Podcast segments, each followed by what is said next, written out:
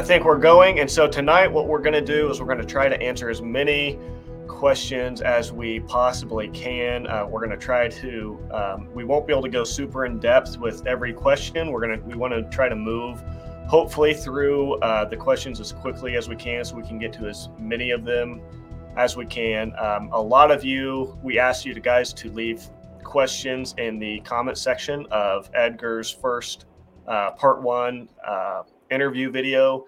And so we got a handful of questions there. And then also, some of you might have seen like three or four days ago in the community tab of uh, the Great Light Studios channel, I, I asked uh, if you could ask a former member anything, what would you ask? And so we got some questions um, there as well.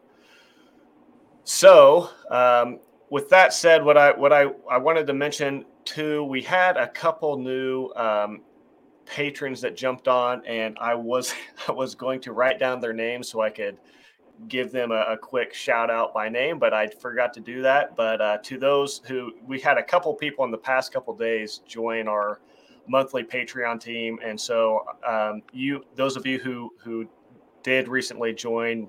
Um, we are so thankful for that. I'm so thankful for that. That's a huge help in continuing to do this. Um, I'm kind of at a point where I'm I want to spend as much time um, focused on this as far as creating content. Uh, I we've talked in the past about building a website, um, kind of focused on this whole topic. I think that's a hugely important thing that needs to happen um, in in providing uh, resources for people, whether they're in the group or uh, family members uh, who have lost family to the group. Um, a whole variety of people that I think would benefit from a really um, in-depth website that deals with you know all the arguments um, that they use and, and, stuff like that. And so, so all that to say, there's just a lot that I want to do, and and so th- the best way you can possibly support that is by joining uh, the monthly. Um, becoming a monthly patron on patreon and so to do that you go to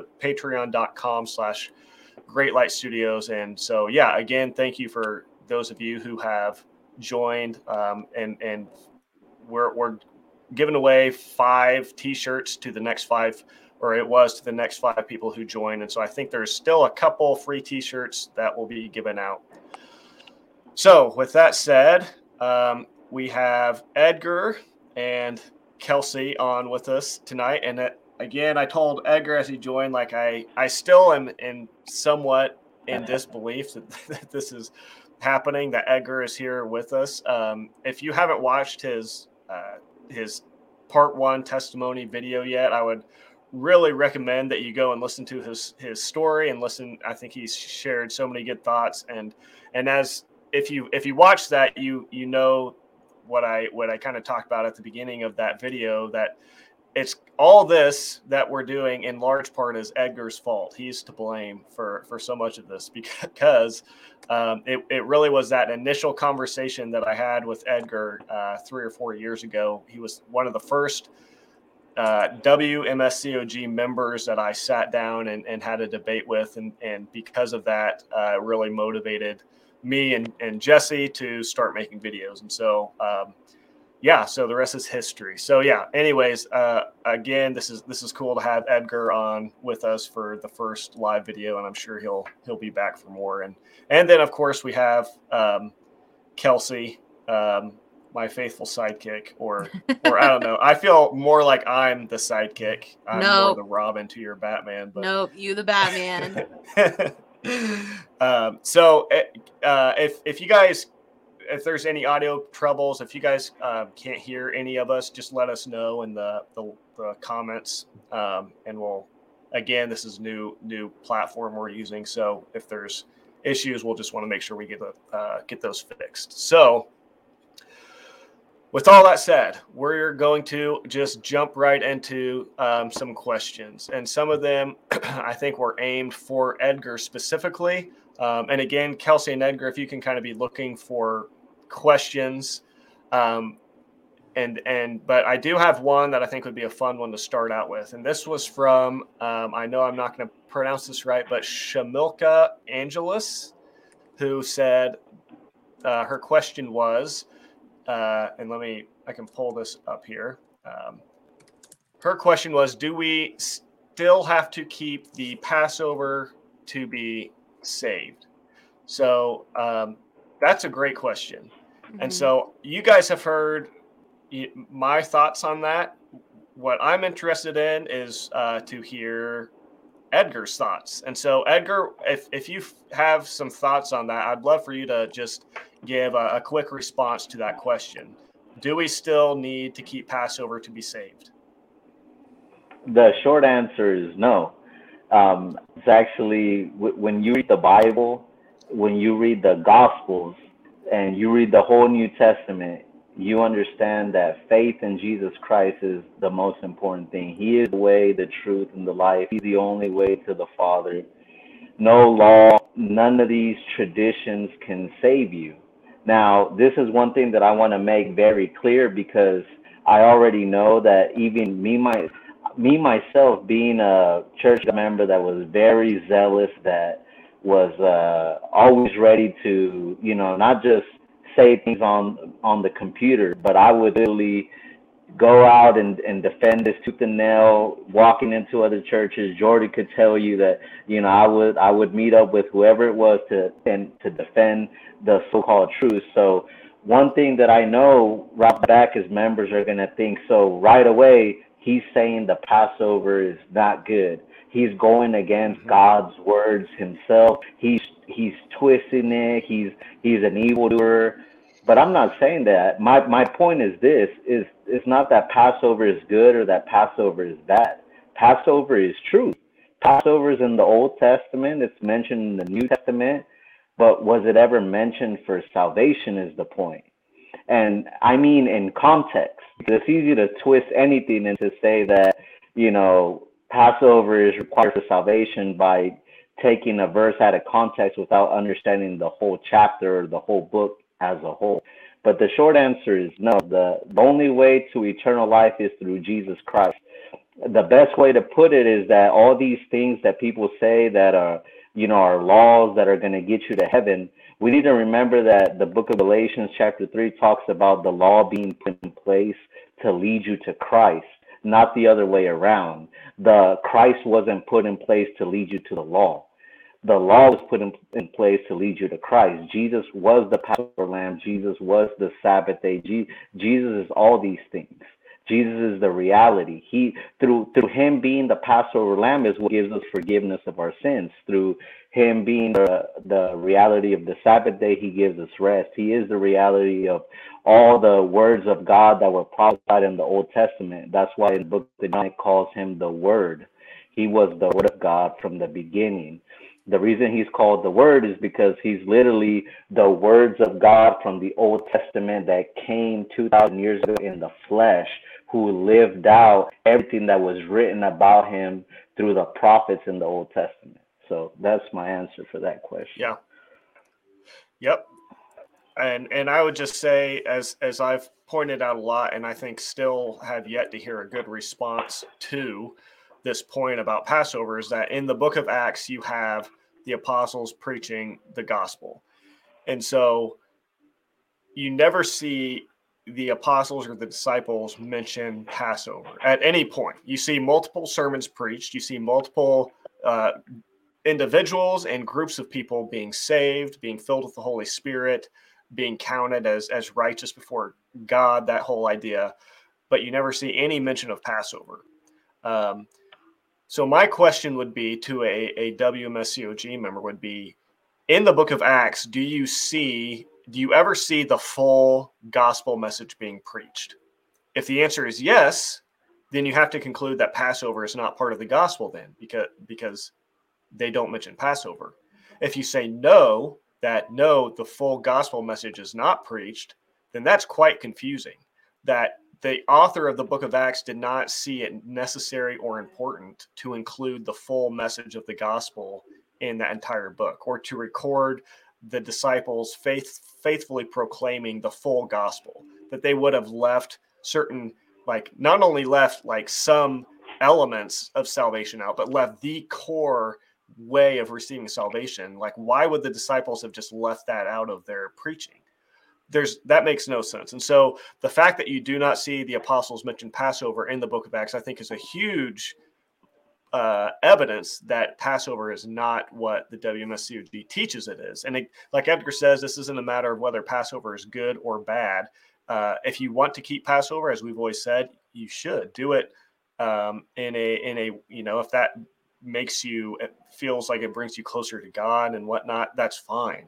Um, but I think it's but when the WMSCOG dogmatically states that the Bible teaches that Passover is a requirement for forgiveness of sins and things like that, I think it can be pretty evidently shown biblically that no, that is that is not the case, and you cannot make that case from the Bible unless you use the the the you know the jumping around and and um, reading into the text it, rather than reading out of the text sort of um, way of handling the Bible that the WMSCOG um, uses. So, or looking at the context too, and which those right. verses that they jump around uh, mention, like John 6 53 and 54. If you read just the verses before, Jesus explains what it is to eat his flesh and drink his blood.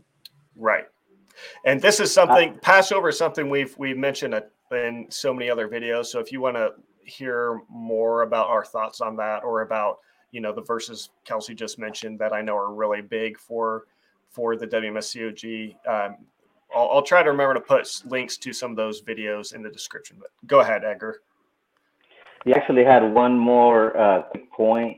I know we're trying to keep it uh, short and sweet. I, I want to mention this because this is something that I should have mentioned in my first video. Is um, one of the things that I forgot to mention is when I said that I was, you know, leaving the church when I started having these doubts. I don't want members to think that right away, uh, as soon as I start having these doubts, I just went, you know, to not go into church or to, to not believe in God or not try to go through the church. I had so much faith and trust in the church that before I fell out, before I walked away from there, I actually set it up to uh, ask questions. I, I, I talked to a, a brother that's that's an assistant at the church, and I, told him what was going on, and I told him set it up to where I can talk to the highest person that's available to me, so that I can ask these questions because I need these questions answered and I feel that, you know, this is the best instead of going out and asking someone my way thought because I was such a devoted member is let me ask the the highest leader I can ask in the church. So and I ended up getting a set up. I had talked to a deacon, but uh, deacon really couldn't answer the question. So they set it up to for me to speak to the elder of the Midwest uh, region. And there was a witness to that, whether or not he'll attest to it because he's a very prominent member in the in the church. But there was a witness to that uh, FaceTime that I had with the elder. And my question, the reason I'm, I'm remembering it now is because it has to do with Passover. My question that I asked him was, if the Passover is as important as we've been taught that it is, if the Passover, like the church teaches, is the mystery, the core of the gospel, the Passover leads to everything, then what, I find it so curious that in the book of Acts, it's never mentioned for salvation. And, and we have to remember that in the Matthew chapter 28, you know, the, the, the gospel of Matthew at the very end, at the conclusion, Jesus is explaining to his disciples, he's given them a mission to go out and make disciples of all nations, baptizing, baptizing them in the name of the Father, Son, Holy Spirit. And he says, teach them to obey everything I have commanded you. So when Jesus gives this commandment, the apostles start begin to carry that command out in the Acts of the Apostles, literally the in in the in the book of Acts. So you have the, these, you know, events in the book of Acts where, you know, not only the Passover is never mentioned for salvation. I told the elder, I was like, it's so ironic that they don't think it worthwhile to mention how important Passover is for your salvation or for the forgiveness of your sins. But yet you find the contrary. When you actually read the entire book of Acts, you find instances where the people ask directly, point blank, what must we do to be saved? Right. What must right. we do, right? And never once right. was it mentioned Passover, Sabbath day, any of these things. They were not mentioned. And so, you know, we can we can try to, you know, put our own reasoning, maybe not want to see the truth, but the truth is in the pudding. Like if the apostles are literally just given a commandment by God Himself in the flesh to teach the people, you know, everything. what they everything that He commanded them. Yeah. That was a commandment coming from the from the Word of God. Why weren't they doing that? Why didn't they teach the people that when they were being asked point blank period? But they always said, repent and be baptized in the name of Jesus Christ for the forgiveness of your sins, and you and your family will receive the gift of the Holy Spirit. And so when I asked that question to the elder, he he began to try to answer me using the sermon book. Because again, I'll mention this about my opinion, the Church of God and all these different quotes, they have to stick to their script. They have to mm-hmm. stick, and, and th- this is how you can test it I don't care how high up the chain of command goes to deacons, uh, missionaries, pastors, or elders. It doesn't matter. Ask them something outside the script that they have been taught, and you will see for yourself how they freeze up, how they have to go back to try to find a way to get back on script. That's what happened to me that night he he yep. I don't know if he thought I didn't have any you know knowledge of of the church, but he be I know what he began to do. He began to word for word started to preach the uh, a sermon.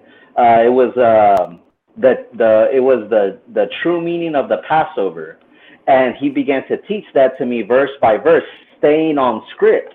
I let him finish because I'm I'm respectful to this day. Respect him for even trying to answer my question. But when he was done, I immediately called him out on it and told him the what you the answer that you just gave me has like it has nothing to do with the question that I asked you, and you're you literally preached to me a sermon that I already know that I've been teaching people, and you know that's not that's not gonna work. You have to. Why is it so hard for members to give a straightforward answer from their heart? Is because they don't know any, they don't know how to answer real questions unless it's scripted. So they always have to go back to script in order to try to give an answer to someone. Mm. But anyway, can I, uh, can I add on? Go ahead, Kelsey. Just, just, real quick, because uh, yep. I asked a similar because like they have a study called "What Is the Gospel" in the Church of God, and I remember asking something similar um, to the point that you guys are making in that you know the apostles, you know, you never you never see them preaching about the Passover and um, but yet the church of god teaches that passover is the gospel. The new covenant passover is the gospel. So i remember asking the deaconess about that and she put the blame back on me. She says well you don't understand right. the gospel. You need to go back and read Ahnsahnghong's books. Those are other kinds of responses that we get yeah. um, in addition to sticking to the script as well. Yeah. It yeah, it, it's significant that I, I've heard that so many times. Just the frustration and the anger that comes out when when you don't just kind of fall in line.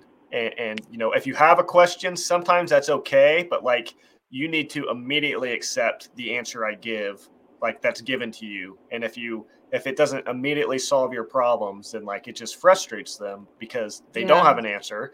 And, and of course, like it's it's challenging their own thinking it, it, you know if they're realizing that they don't have a good answer that's solving this person's problem then that's going to force them to think and and obviously uh, that's an, an, uncomfortable thing to do. So uh, great thoughts. Um, second question is from heather ledesma in the comments and and this is another one that's kind of i think aimed for you edgar because i know you mentioned bringing people out but um, uh, yeah. So she said, My question is, how were you able to bring other members out? I get a lot of people asking me how they can get their loved ones out, and I'm curious how you were able to do it.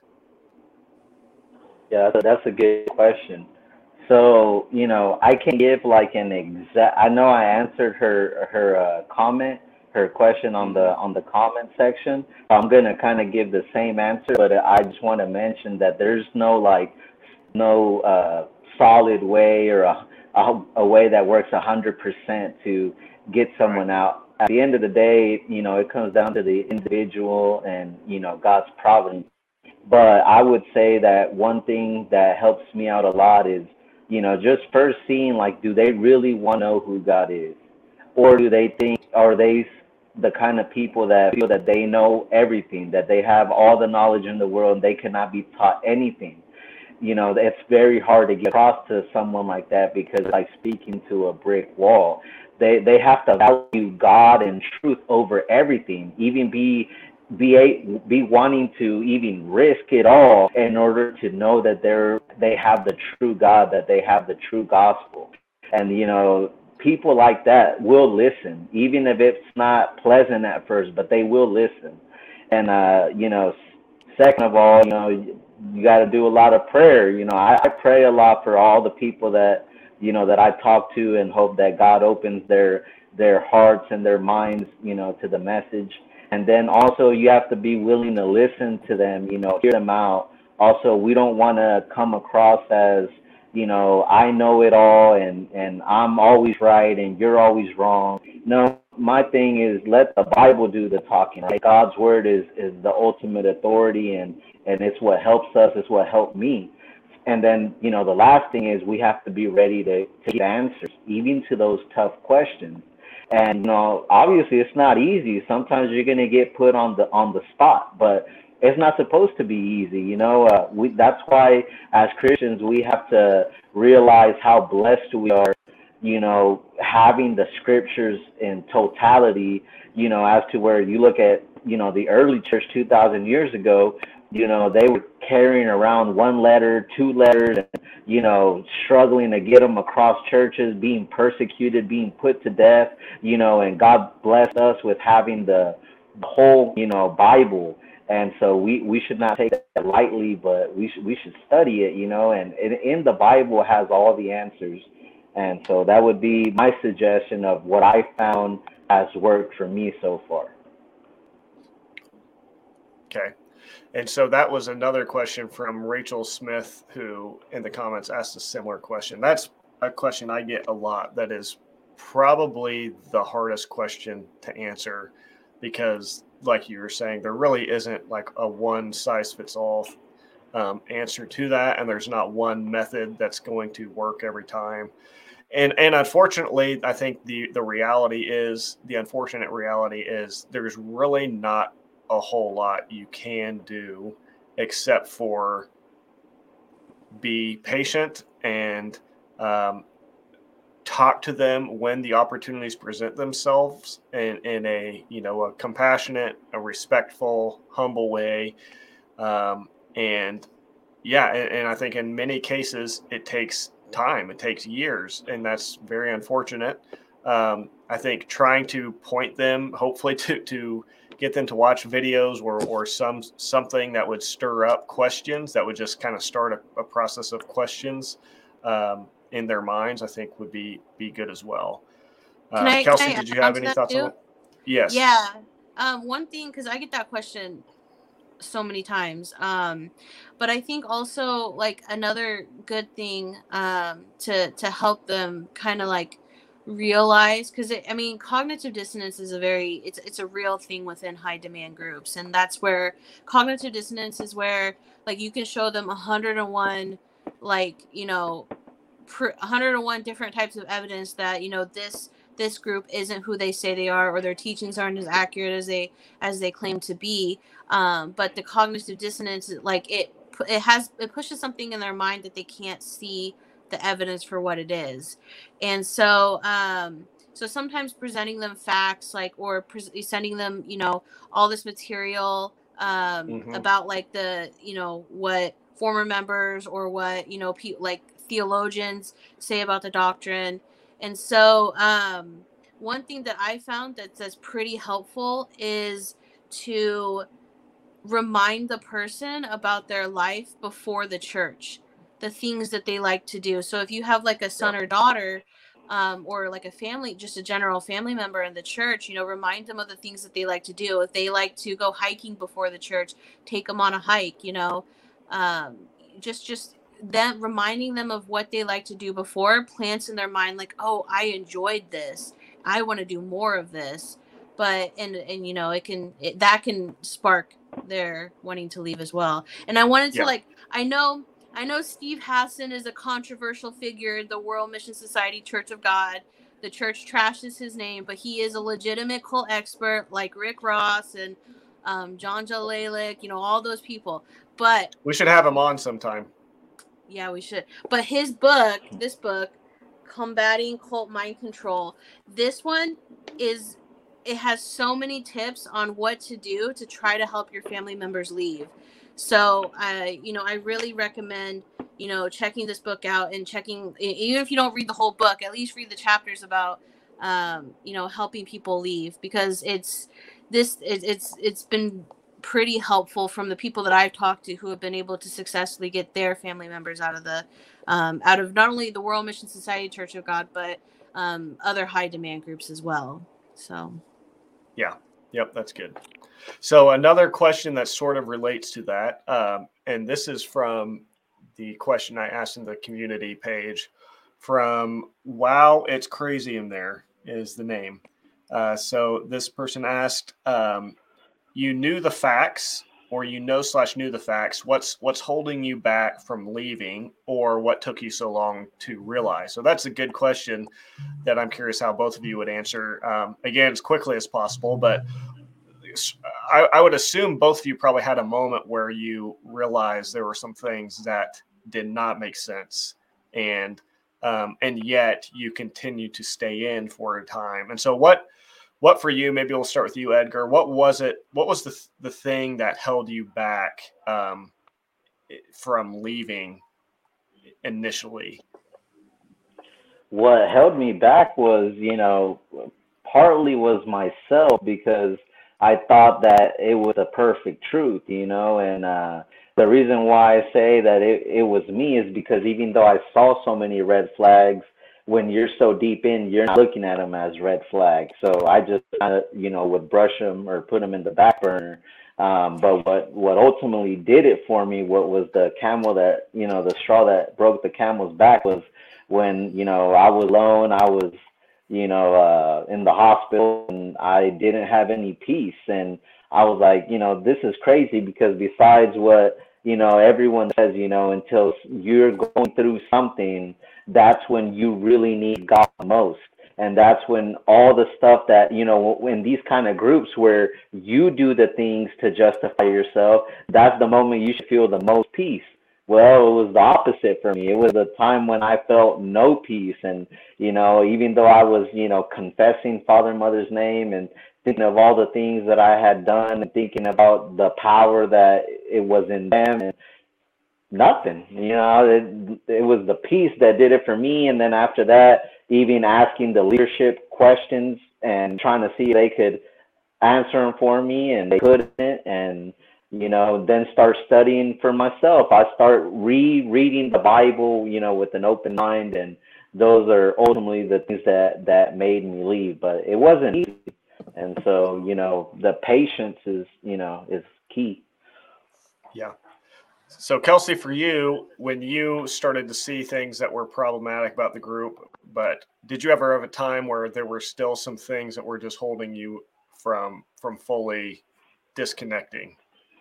Yeah, for me it was fear, um, because I mean, I even when I left, I still believed the doctrine. So the fear came like if I didn't keep Sabbath day, or if I didn't keep Passover, I'm gonna go to hell and but at that by that time i was so burned out that i didn't care if i went to hell because living in yeah. the you know living in the world mission society church of god was hell on its own in my opinion when i was mm-hmm. from my experience um so that i mean it, it it i mentally checked out well before i physically checked out and um so yeah i mean that's ultimately it was just like the overseer was leaving I didn't like the overseer at that time. And so I was like, you know what? He's out, I'm out. And so um, I just never came back. And then when I left, I had to have some kind of justification for leaving. So that's when I went and I did a little research on the church, you know, wrote down a bunch of questions, um, and then eventually sat down with a with a with a one of the leaders, the female adult leader and presented all my questions. I knew the answers to those questions because you know those I, those aren't the first time like people ha- people have told me those same questions before but i prepared one answer ahead so um or one more question ahead so that i knew that it would stump them um so for example like you know when was you know where's the proof that Ahnsahnghong was baptized in 1948 like something like that and mm-hmm. so um so yeah so that that pushed me enough to leave and and I and I'm such an indecisive person. Like completely indecisive. I never want to make life decisions on my own. Like you, you guys have no idea. But this is like the one thing that I did that I never questioned. Like I left and I never thought, oh, should I have left or should I go back? Like 100%. Even though the people in there, most of the people like were really nice. And I, you know, I still, you know, I still care about them greatly. But I never thought about going back. So but yeah, the fear good. kept me in. The fear of going to hell kept me in until it, you know, fear can only last so long until you kind of over it. Until the fear kept you in until you realized you were so miserable that the what you were fearing was it was already I was already going through the it. lesser of yeah the lesser evil of than of, of the two of staying in. So yeah, yeah, it's crazy.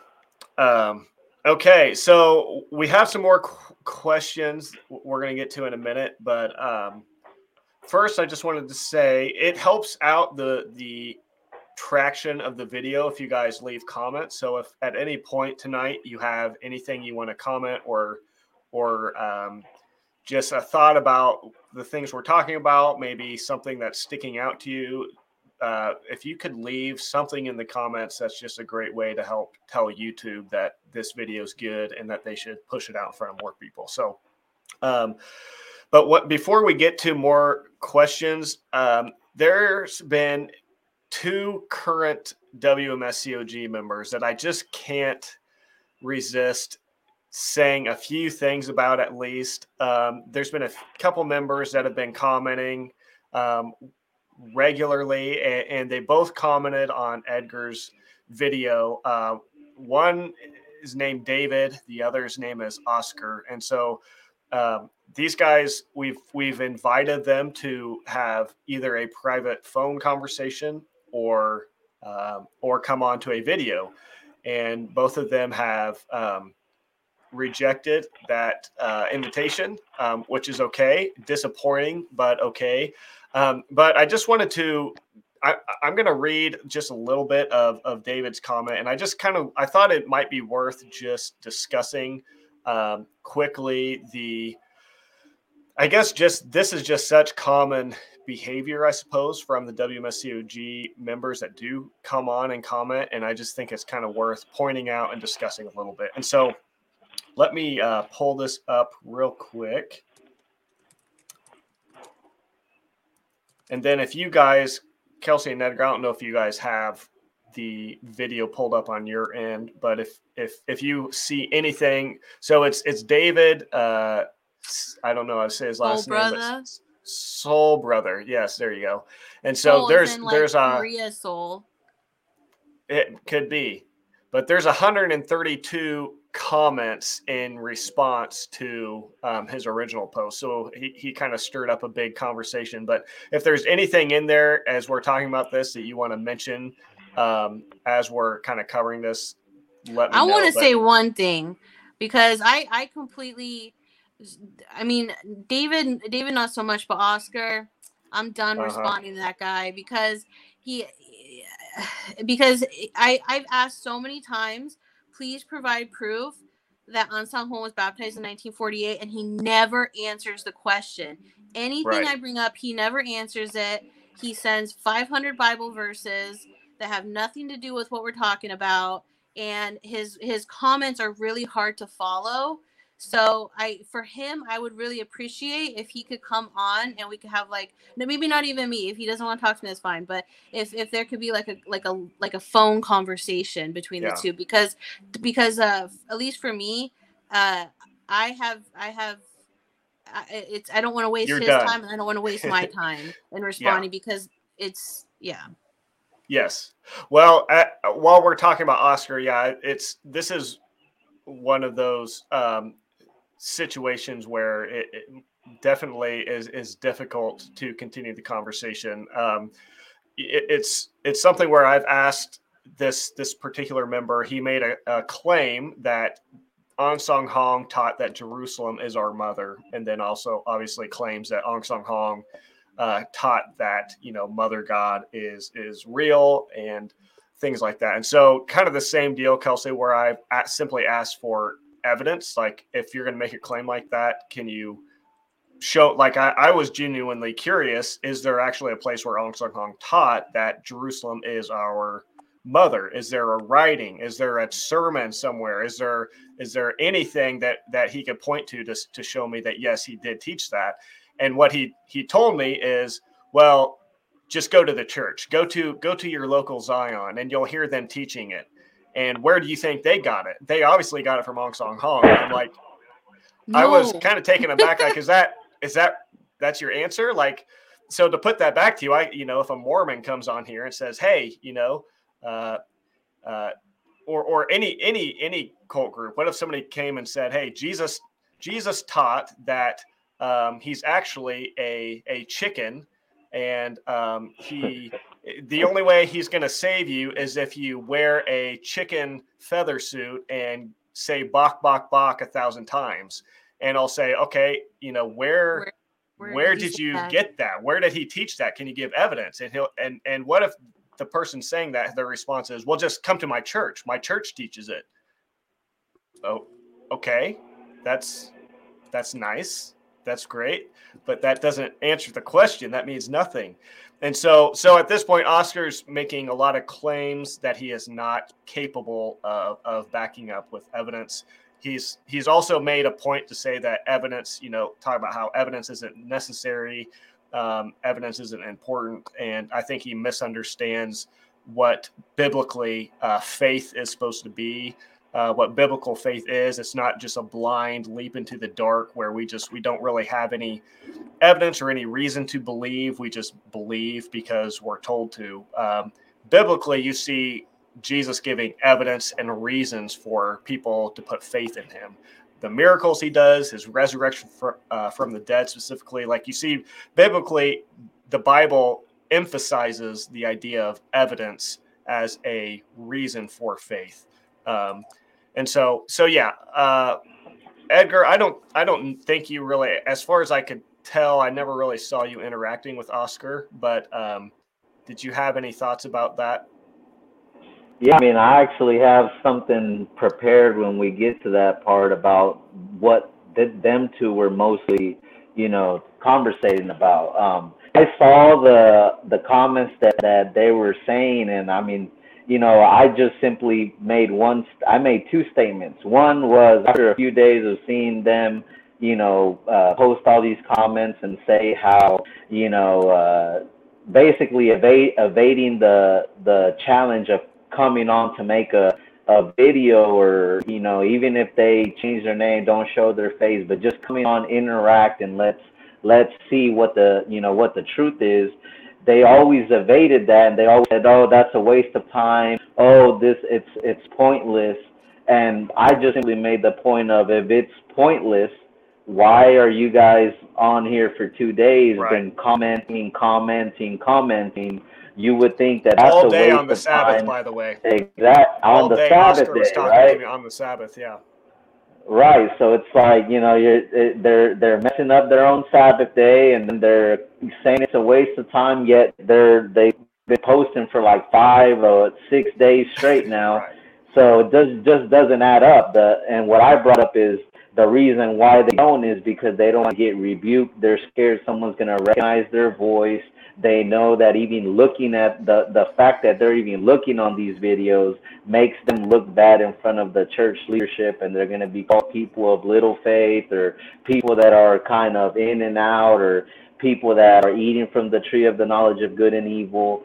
And so and they don't answer the questions directly like a, like a lot of them you know. They just want to basically defend themselves by you know, giving a landslide of verses that's not even talking about the right. topic that was originally right. brought up. Right. And so one thing yeah. that's that this is exactly why I wanted to make this video the other day when when we were talking about what they kept commenting about. They mentioned the order of Melchizedek and the prophecy of King David hundreds of times. Like if those two things were their most solid evidence for Ahnsahnghong being the Christ. And so I prepared a little something to kind of give some insight on both of those prophecies. So, uh, but we'll continue with the questions until then. Okay, I would definitely like like to hear that um, because yeah, Oscar for uh, for sure has been bringing up the Melchizedek prophecy and, and things like that o- over and over. And so, yeah, remind me before we end this stream, Edgar. To, let's make sure you you bring that up. But I would just say to to Oscar and David, I think I think well as as for David, he um he came in and I think the thing that struck me about him was that his very the very first thing he said in response to your video, Edgar, and all that you said, his his only response really, he didn't respond like he didn't bring up a specific point you made or any specific like experience you talked about and like respond to that.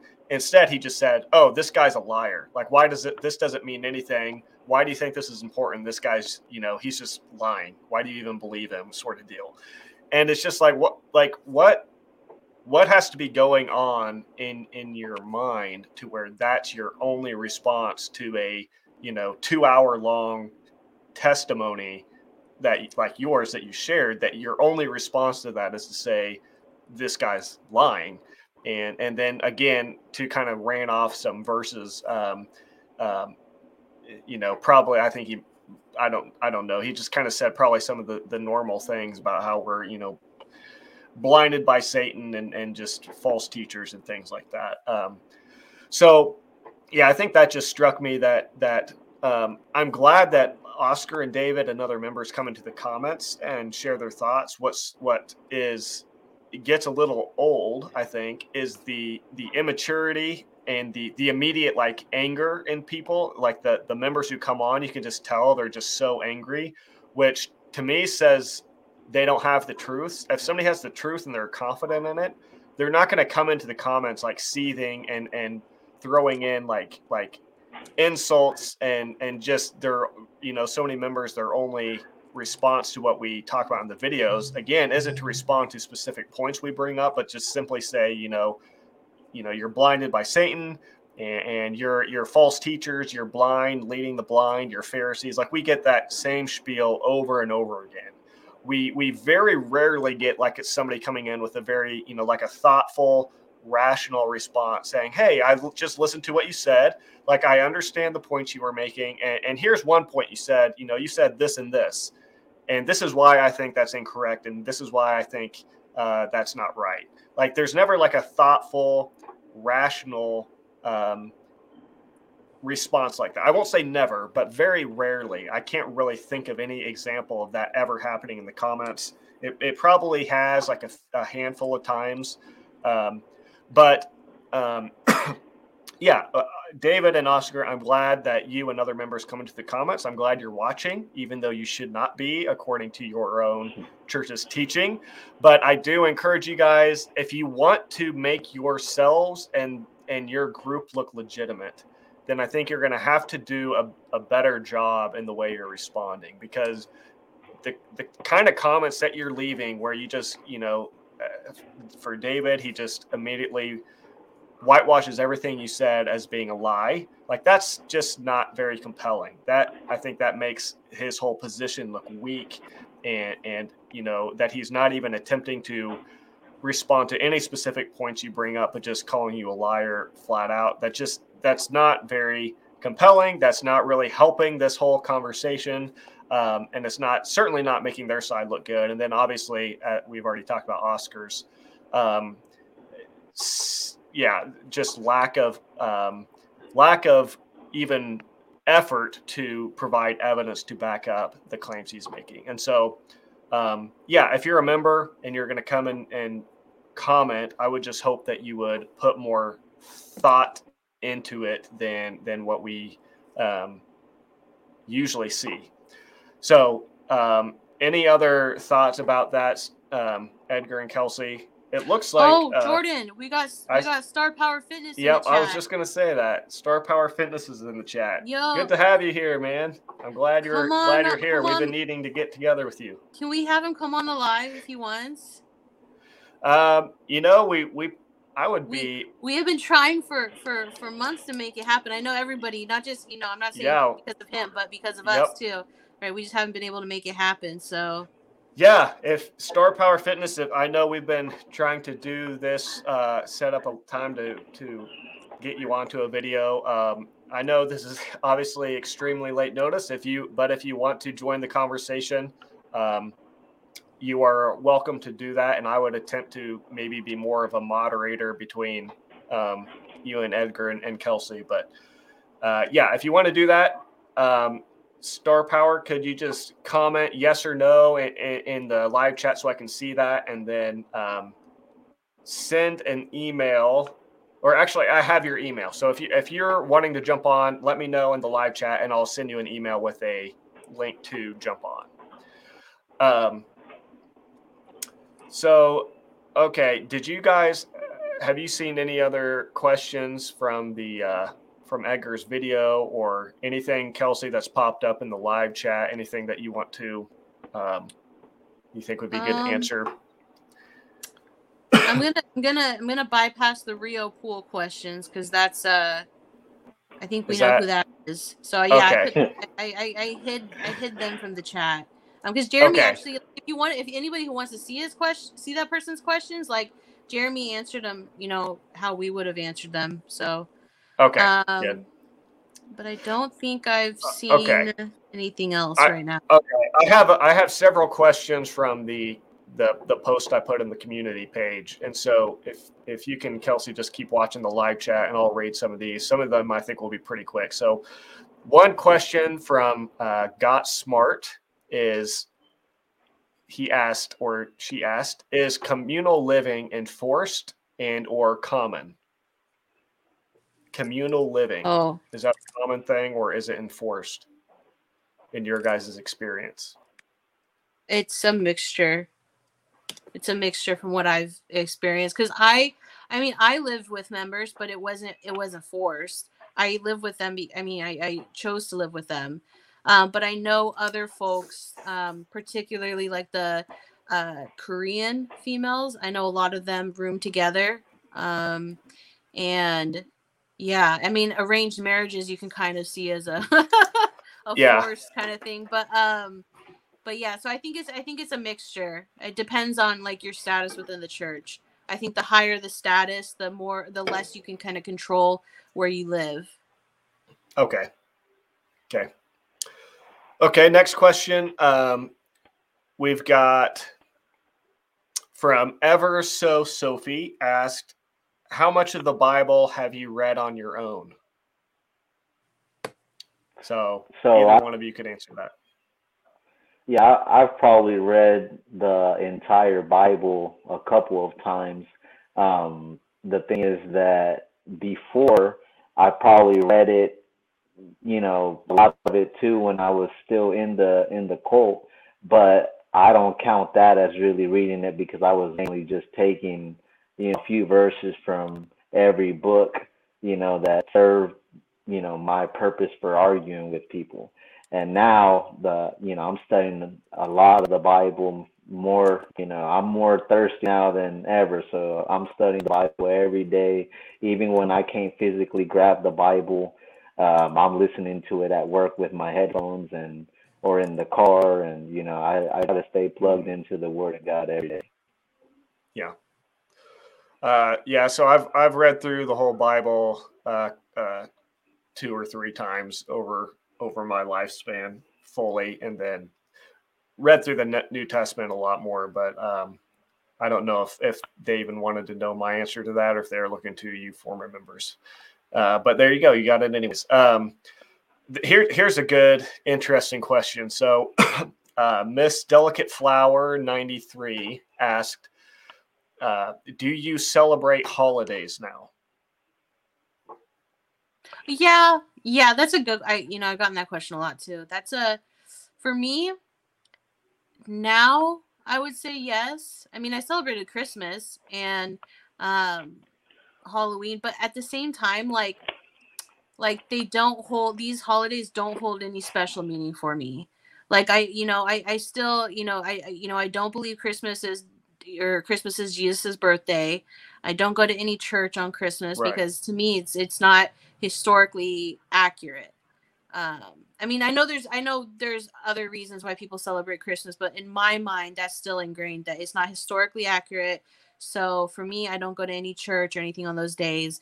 But I mean, I do like still spend time with my family, and you know, we exchange gifts. You know, we have like a nice dinner. Um, but to me, mm-hmm. like I could skip that holiday and it wouldn't even it wouldn't I wouldn't feel anything. yeah. Um, I mean Easter don't I don't celebrate Easter. I mean it's it's not like I actively try not to do these things. It's just they right. don't they don't they don't give me joy. They don't do anything for you. Yeah. yeah. Yeah. That makes sense. Yeah. So my my take on that is a little bit different. So when I when I look at the holidays like um, you know, I celebrated Christmas, you know, and um, maybe not as as I used to, you know, before, but I definitely celebrated. But you know, maybe one of these days we could have a you know a longer conversation on this topic because it, it's yeah. really something that that I kind of uh, looked into a lot. Like for for me, the origin of holidays, I I'd like to look into these things. Like that's one of the reasons why I don't celebrate Halloween I just don't feel comfortable with it, you know. Um, but I don't. Again, it's not about the holidays being good or bad. The Bible talks about, you know, Apostle Paul First Corinthians traditions that were passed down. Jesus Christ in the book of John, chapter ten, he was keeping the the feast of Hanukkah.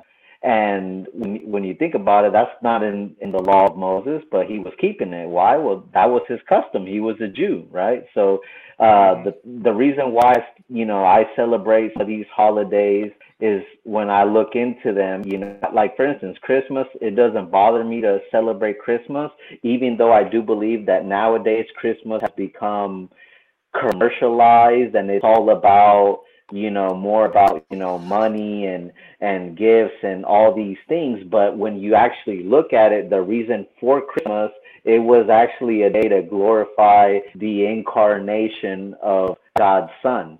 And that was the purpose of why they made that holiday. Whether or not the people began to get away from that that's one thing. But the original purpose was actually for the incarnation of jesus christ.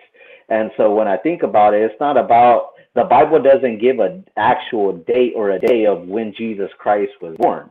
But I think that that's what actually makes it cool is that they they decided to give a day, you know, it, where we can celebrate, you know, Jesus Christ, not the day he was born, but the incarnation itself, that he came to the world as our Savior to forgive us of our sins and so I don't find any problem with that. I, I just like I see that there's a lot of people that, that miss the point of Christmas.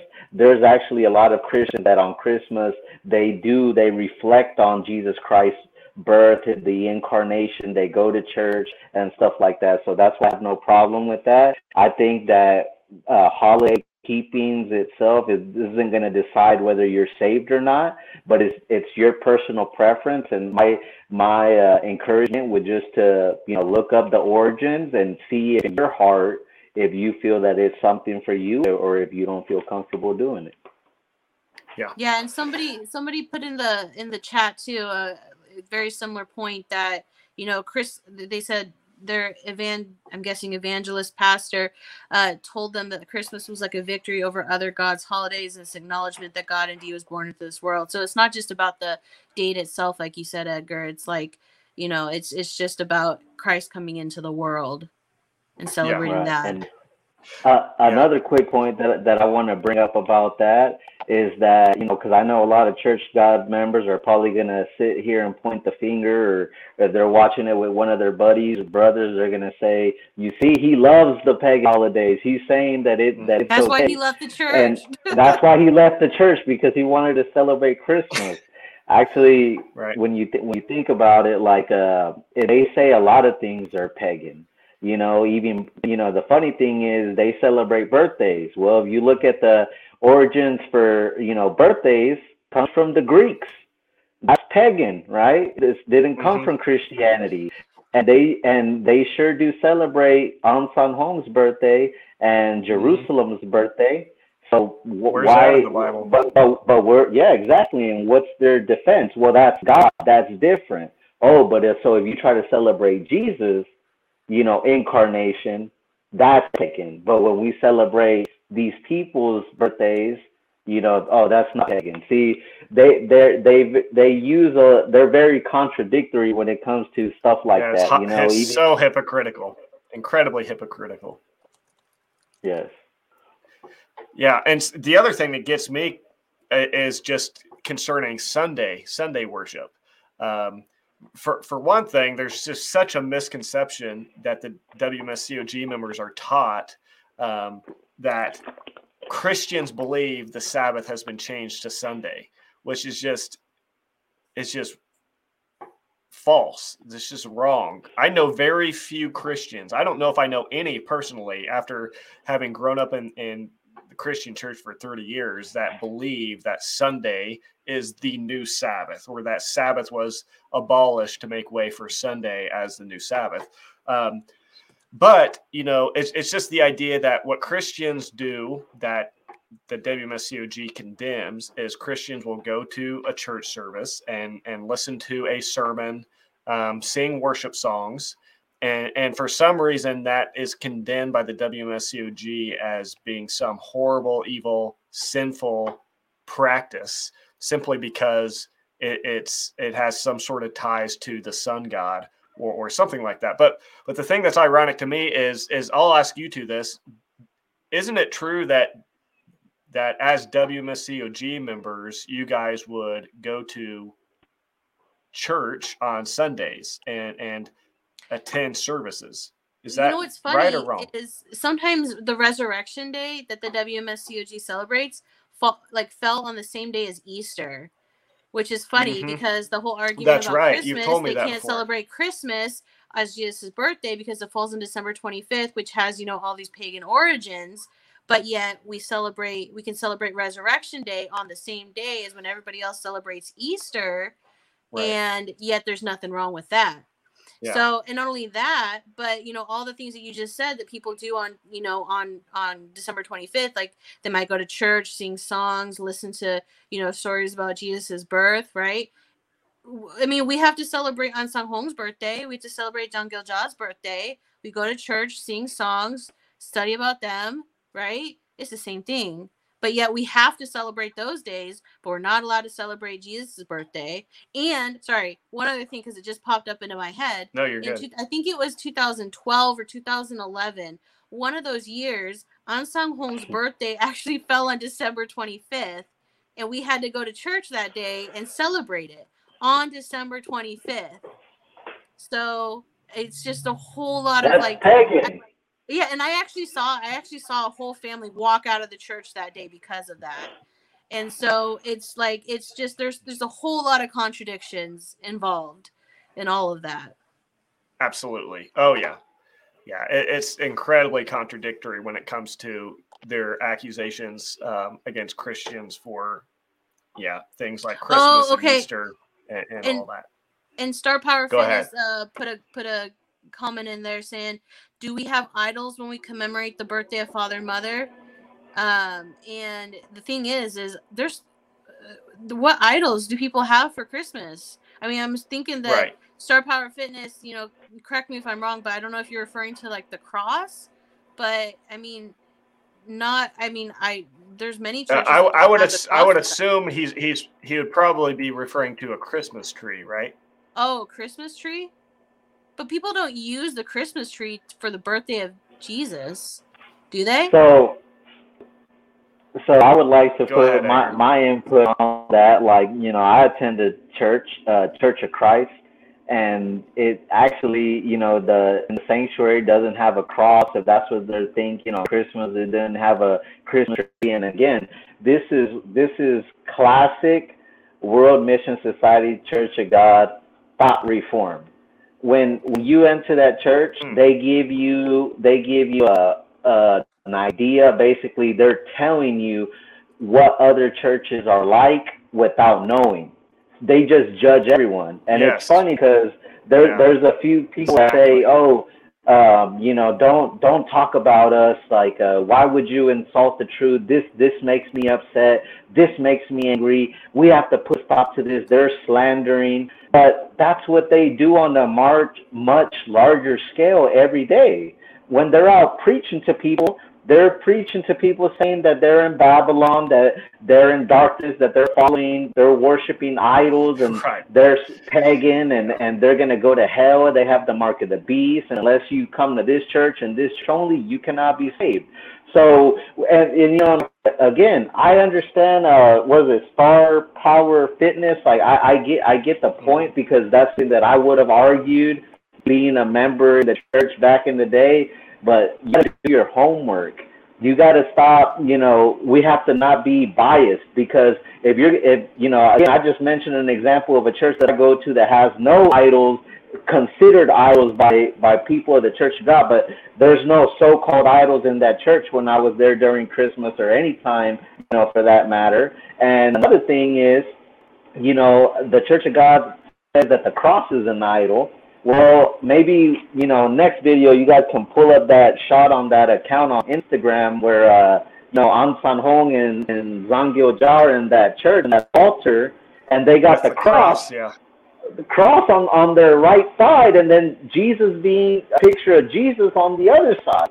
And so I would ask, you know, is that what happened there? If we're being consistent with the question that I'm being asked, then what? So it's okay for God to, to be around the idols, you know, to have the idols in the church they were attending, but not good for us.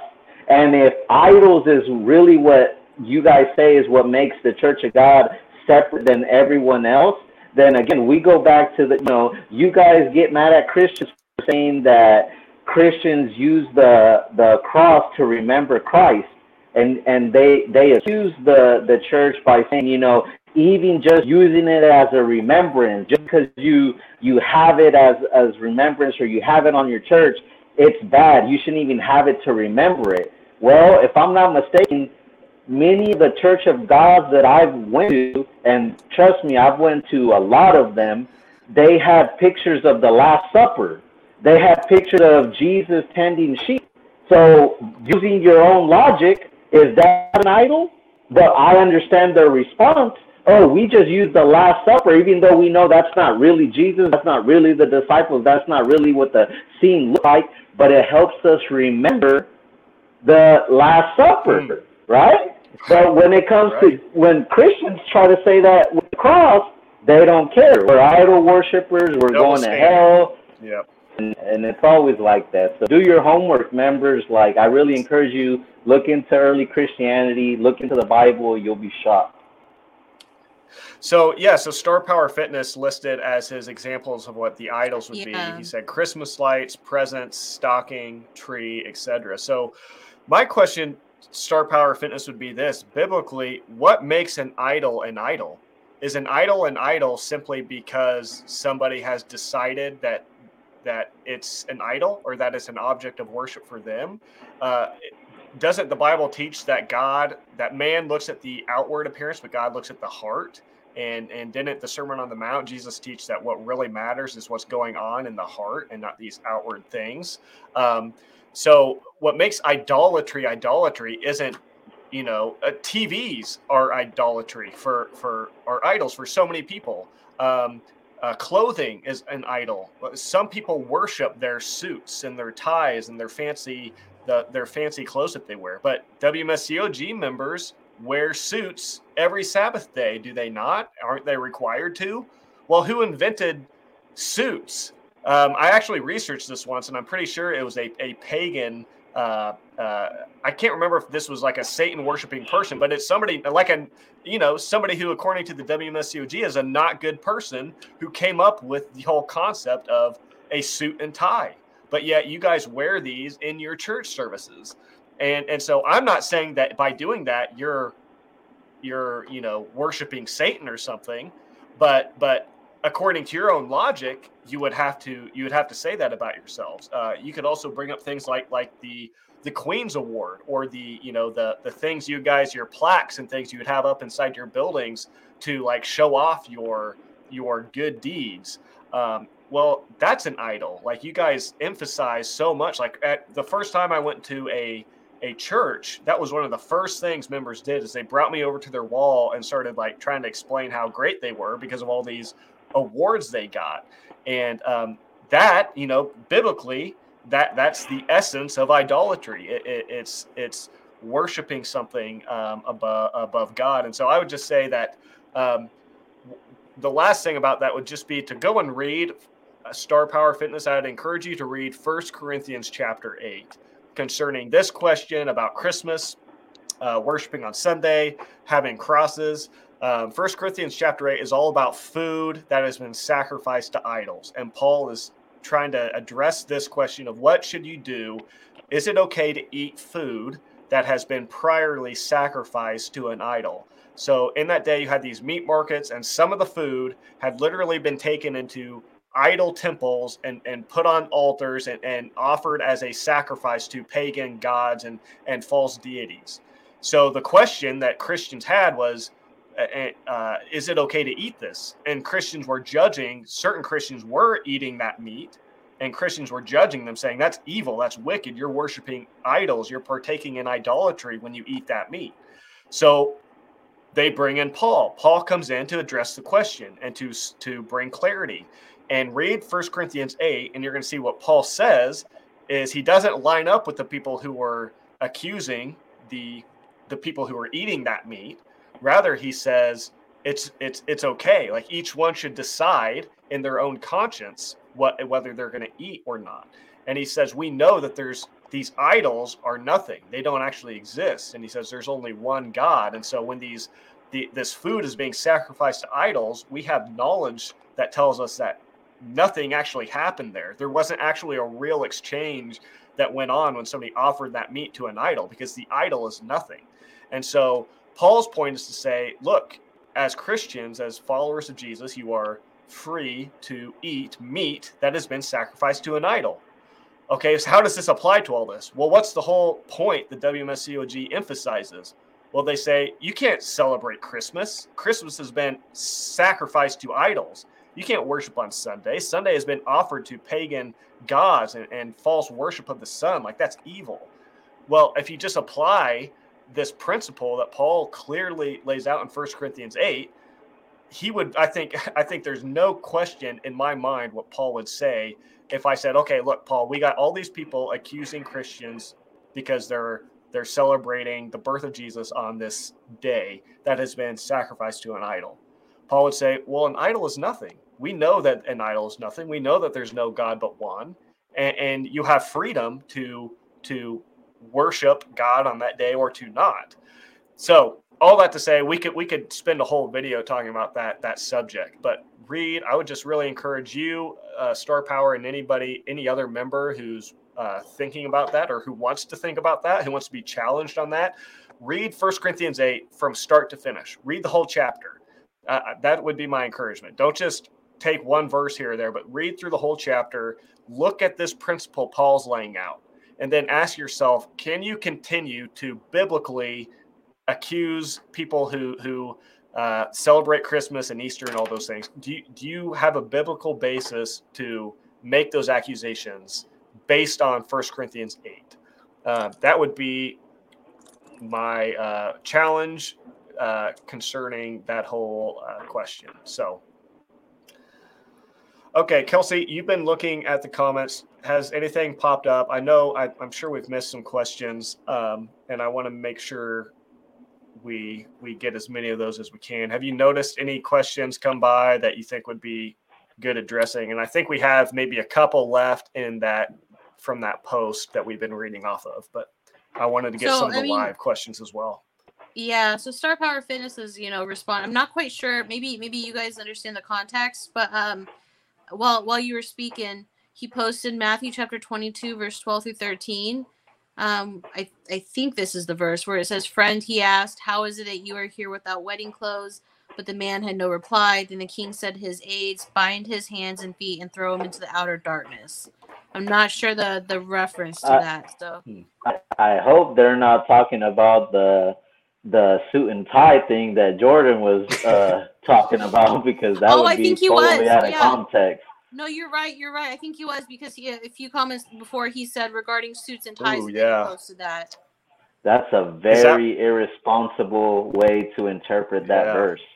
That so yeah, if that's the, what if that's what you mean, star power. That's yeah, that's rough. yeah. Salvation or or uh, or acceptance to the kingdom of God depended on wearing you know the most beautiful clothes. Then a lot of the people two thousand years ago that were martyred wouldn't have been worthy.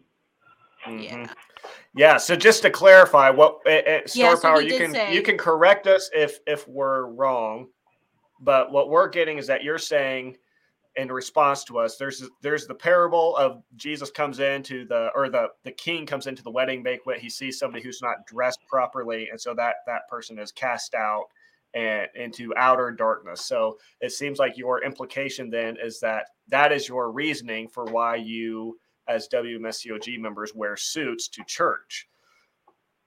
So basically, what I get from that is that then you have to worry that if you don't wear a suit to church, God is going to kick you out of heaven.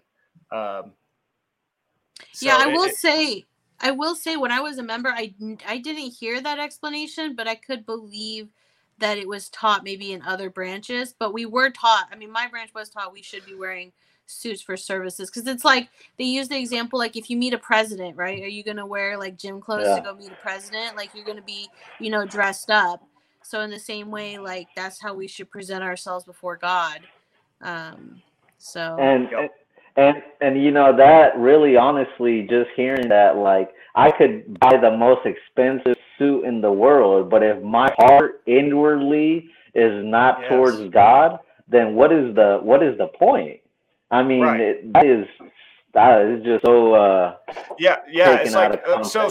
Yeah, yeah. My question, Star Power, would be: Is the God that you are serving and worshiping? Do you? This is this is an honest, genuine question that I would really challenge you to think about. The God that you're worshiping, that you serve, do you truly, in your heart, believe that what that God is really focused on, and he's it's a huge priority to him, is whether or not you wear a suit and tie to your church services or not. And and it, it's so important to him, in fact, that if you do not dress properly, you are you are forfeiting. be thrown into hell. And, in other words, God is going to cast you into a furnace of fire on the basis of whether or not you wear a suit and tie to your church service.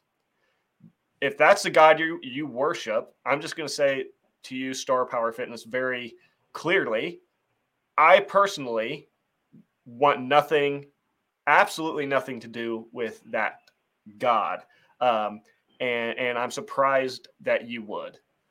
Um, so one last thing with that, I would just bring up James chapter uh, two. Um, let me find this really quick.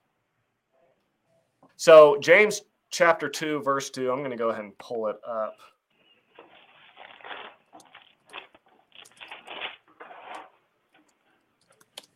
Oops. Bear with me. And I do have another question lined up after this. That's pretty okay. good. Yeah. So I'm just I'm just going to wrap up this whole conversation about suits with this this verse because I think it's it's fitting. He's saying that he didn't say anything about salvation. Okay, well that that that parable you mentioned is a clearly a salvation issue. You know, again, you have you have the guy being cast into outer darkness. Uh, you know, where there is weeping and gnashing of teeth.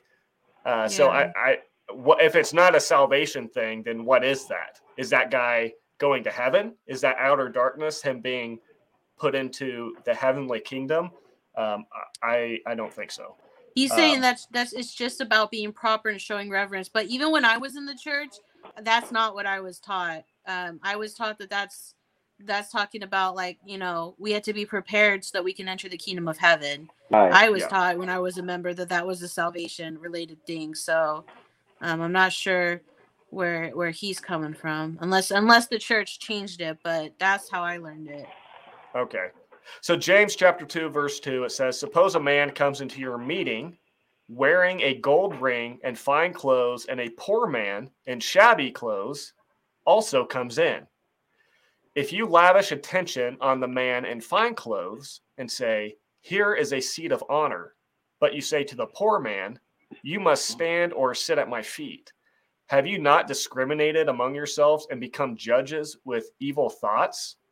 Listen, my beloved brothers, has not God chosen the poor of this world to be rich in faith and to inherit the kingdom he has promised those who love him? But you have dishonored the poor. Okay, so you have these two different people. You have those in rich clothes with gold rings and fancy dress, and you have those who are poor and can't afford anything. They're coming into the church service in rags. And James, the brother of Jesus, is condemning what what was probably going on in reality in certain uh, church groups where they would honor those who came in in rich clothing and they would say, "Hey, come sit like come sit at the best seat. You come sit at the front of the table." And then the people who came in with with you know dirty clothes and they probably hadn't had a bath in a while, they didn't have the money to to buy nice things. They were kind of like pushing them off to the back. They didn't really want them to be at the forefront. They're giving them like the lowly spot. Um, first off, I, have heard multiple stories uh, of homeless people coming into WMSCOG services and then quickly, promptly being escorted out of the building by deacons and pastors. Oh, I've seen and, it. I've yeah, seen it. Which, which is like the clearest, most blatant uh, uh, disobedience to this passage that I can possibly think of.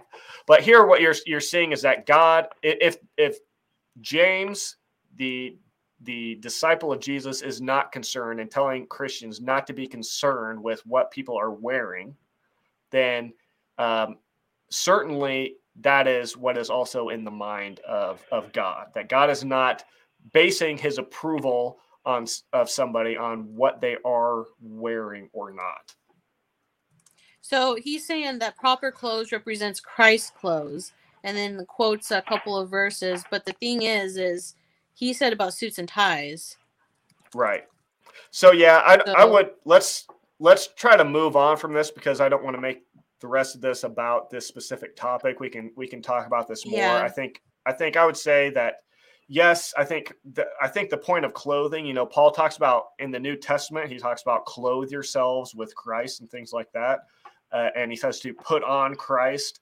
Um, I think that's very obviously symbolic and spiritual that we're to put on like the, the character of Christ by the Spirit would be uh, what the Bible's talking about. But but yeah, I think I think you would be you're fighting an uphill battle, I think, with the Bible to try to make any sort of argument that God is really concerned with whether or not you are dressed dressed in you know nice clothes or not it, as if his favor or approval is dependent on what you're wearing. I think that that seems to contradict like the very heart and core of what jesus's whole message was about.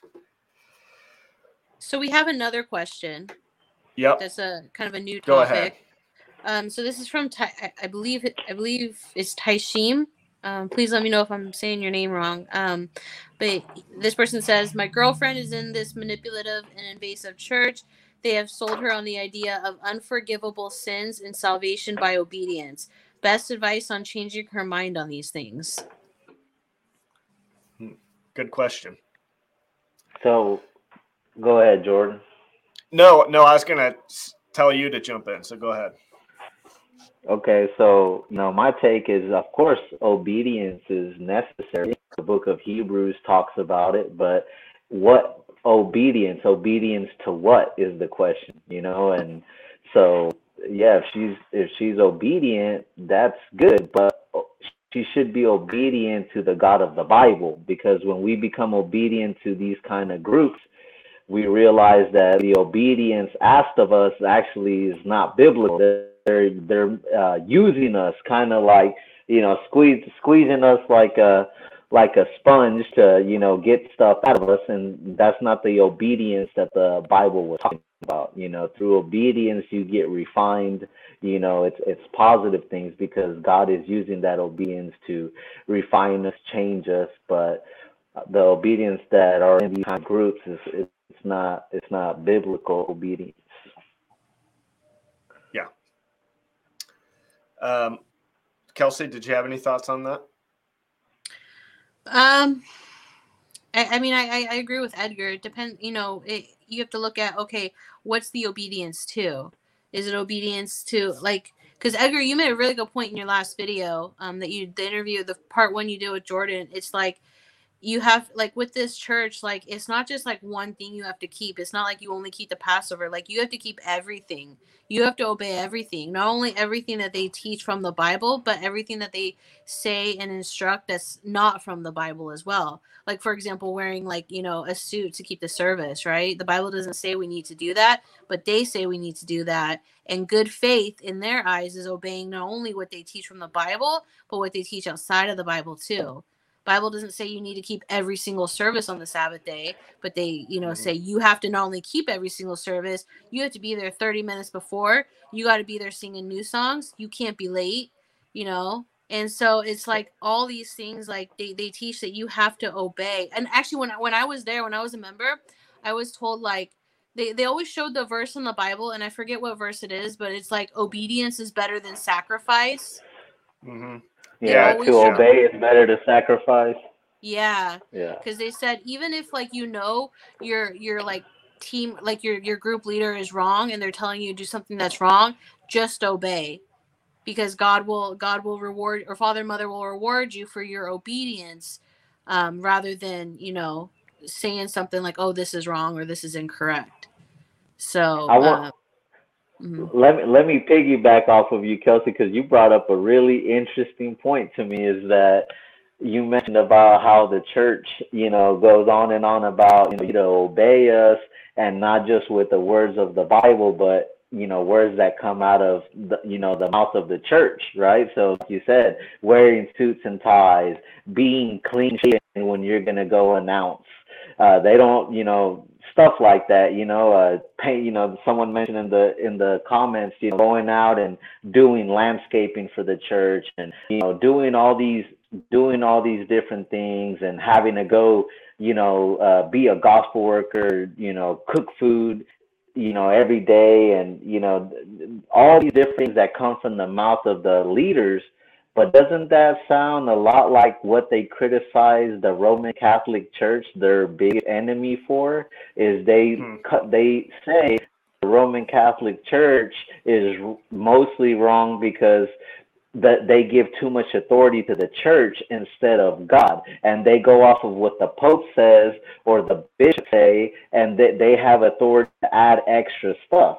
Well, isn't that what they're doing by telling us you got to wear a you know, you got to wear suit and tie. You got to do this. You got to do that. You got to. It, it's just it's it's hypocritical. Yeah, yeah. So, another question um, that we got on the community post uh, from Elusive Bay, Bo Bay B, something like that. Uh, they asked, since leaving the cult, have you been attending church? And have you been rebaptized in Jesus' name? I left years ago and still struggle with attending church. I want to be baptized in Jesus' name, but I'm scared to be deceived again. It's a really good question. Yeah. And looks That's like Edgar, you yeah. you responded to that, but I maybe go ahead and, and respond again. Yeah, absolutely. That, that was actually one of my favorite questions because the one of my biggest points I forgot to mention in the first video was that my goal of doing this is not to just get members out of the World Mission Society Church of God or any cult for that matter and just have them come out and then be confused or just, you know, get God as long as they're out. That's not my point at all. I want you to get out, but I want you to realize that there is a true God it wasn't God's fault that you went through this, and God has a plan for you. God's a master storyteller, and everything and everybody's individual story God has written out for you, and, and it has a, an amazing purpose. But you have to trust Him. Don't don't hold Him accountable because of what individuals did to you, and always try to look at the bright side of things. Like you know, I could sit here and say I wasted 11 years of my life the best years of my life and I'm never going to get them back and it was all a waste and I'm so depressed and I'm so sad. I look at the bright side of things. I'm like, well, God put me in this church. It, one thing is I it made me study the Bible a lot, you know, and because of that, I got an interest in the Bible now, and and and I I'm, I'm trying to read the Bible every single day, closer to God every single day, and also the people inside the church.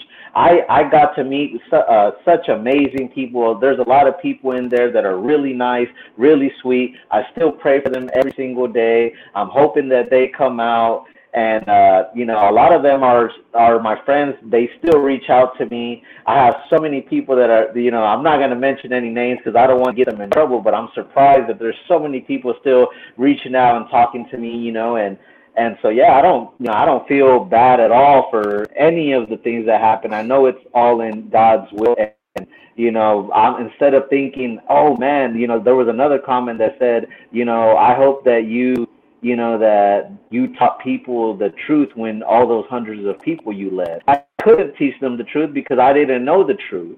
But that's not something that keeps me down because I want to, instead of looking at it as, as I led, you know, hundreds of people in that cult, I can look at it as, okay, well, I'm going to lead thousands of people out too. And not just from this cult, from any cult, any person that, that wants help. Like, that's what my life mission is going to be. And uh, you know, the question about you know me personally, have I gotten rebaptized? Am I attending a church? Yes, I'm attending a church. I'm not. Uh, I'm actually. I've gone to like you know two or three different churches.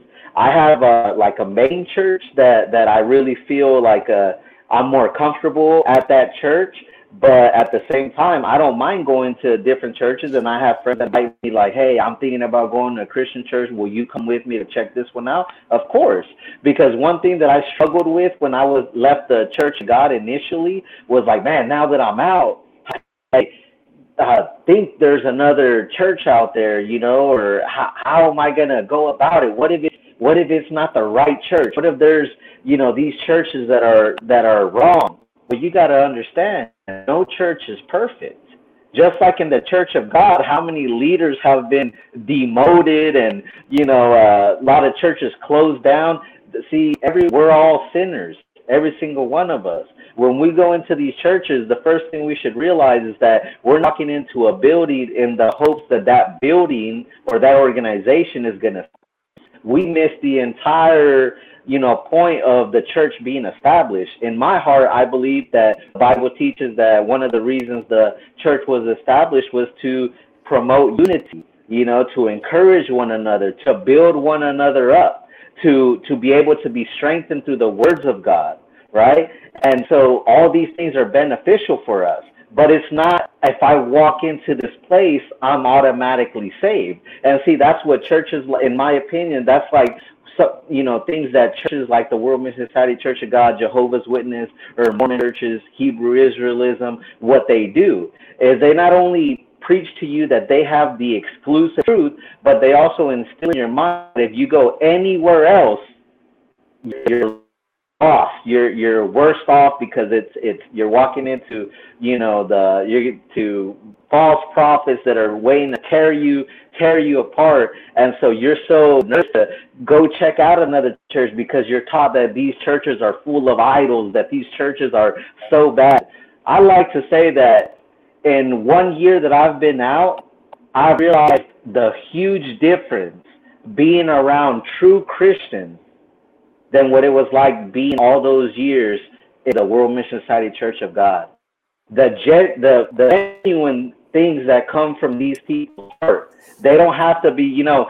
I remember being in the church, and you know, when a new member is gonna come down after getting baptized, you know, the deacon or a leader come and, and form the church. Okay, guys, when he leaves, make sure everybody stands up and smiles and, and goes, We love you. We love, right? We got to make them feel it, right? Even if you're having a bad day, even if you're, you know, going through something, doesn't matter. You better put a smile on your face and do these things. And what made me feel like so different when I walk into these Christian churches now, like the Church of Christ I'm attending, like you know these people they're not being told anything and they they don't even know you and they come they hug you you know they're praying for you they're asking you what you're what you're going through, what what the problems in your life are, and how they can you know pray for you as a church. And it's so amazing. I've really seen the humility in Christians than you know than what I did for 11 years.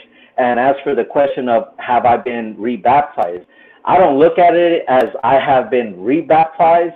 I'm gonna say I'm finally baptized because I don't consider the the fake baptism that I received at the Church of God a baptism at all. Um, you know, it, you that's not a baptism because that's not God, and you don't even know what you're doing when you're getting baptized. You don't really understand, you know, what baptism actually is. See, what they teach you is, according to the World Mission Society Church of God doctrine, baptism is required only because after you're baptized, you could immediately keep the Passover because you're you've been purified of sins, so you're clean enough to take the Passover and become one with God. Which the Bible doesn't give an example of that. You know, and they again, it's it's all in the context, the way they twist. You know, they try to manipulate a verse, and then they'll they'll quote a verse, add their spill to the verse in order to go to the next one and connect it.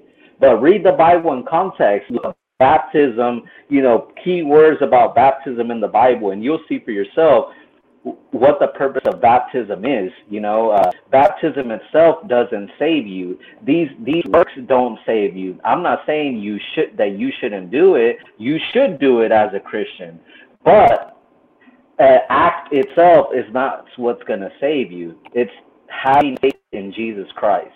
So when you you know now that I was baptized, I realized that I wanted, they never asked me to be baptized. Contrary to like what the World Society Church of God, it was all about you know, baptized, even if it's possible tonight. Do not delay. You know, do not this, do not that. I agree. We should, we shouldn't delay. We, we shouldn't do any of those things once God has formed in your heart, once that the gospel message has made, been made clear to you, and you're making a conscious decision that you want to pledge yourself to God to live a new life. See, and here it's different. It's just, you know, keep the, you know, you're doing this to keep the Passover. You have no understanding of what baptism is. That baptism cannot save you. That baptism is not baptism at all. When I made when I made the choice to be baptized, you know, uh, at the church that I'm attending now. It was a conscious choice. I made a pledge with God, not saying, "Oh, because I'm baptizing myself right now, I'm I'm more righteous. I'm I'm saved now." I made that choice to get baptized because I want to serve the Lord. I want to give my life to Jesus, and that's why I did it. So, hope that answers that question. Yeah, yeah, that's good. I'm sure that there's a lot in that that that'll be helpful, hopefully, to the person who asked that question. Um, I want to say something got by me earlier. Uh, a Miller gave a super chat, and so just wanted to say thank you for that. And they said loving this panel with a big heart emoji. So thank you very much for that. We appreciate that. We have uh, about two more questions I see in the the live chat. Yes, I did see one that I wanted to get to. So go ahead and and read. So the, the first one that I saw um, was from Mac Phillips. So and, and, I think we can touch on this one pretty quickly. Um, so they say, so is Sunday worship for sure against the Bible, or is that just the presumption that the Church of God has? Yeah.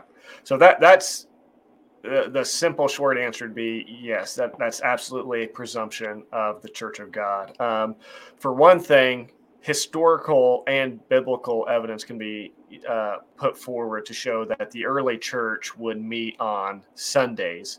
Um, now, that that does not mean, again, as the WMSCOG members so often um, falsely assume that that um, others would teach that Sabbath day was changed to Sunday. Um, again, like I said earlier, I don't know any Christian or church personally that I has ever taught that or that does teach that or that believes that. That that's that's a false thing that the WMSCOG tells you about um, other Christians. It's just it's just not true. Um, but yeah, there's there's there's no Bible verse, there's no teaching, there's no sermon in the Bible that would in any way tell you that if you worship God on Sunday, you are for some reason doing something evil. Let me let me ask you this. So like the question again that stumps me is okay, so the the argument is that Sunday has been devoted to the worship of the sun god.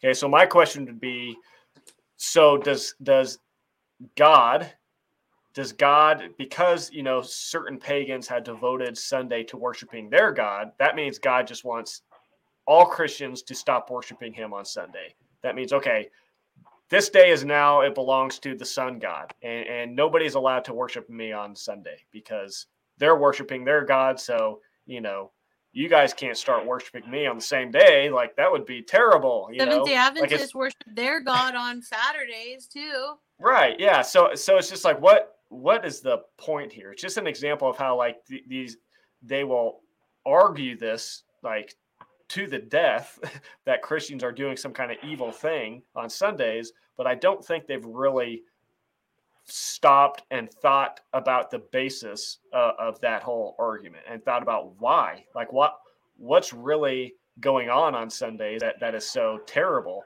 And so, like my question would be, you know, wouldn't the God of the Bible, like that that you see uh, taught about in the Bible, don't you think He would want you to worship him on Sunday, even if some people are uh, worshiping their gods on the same day.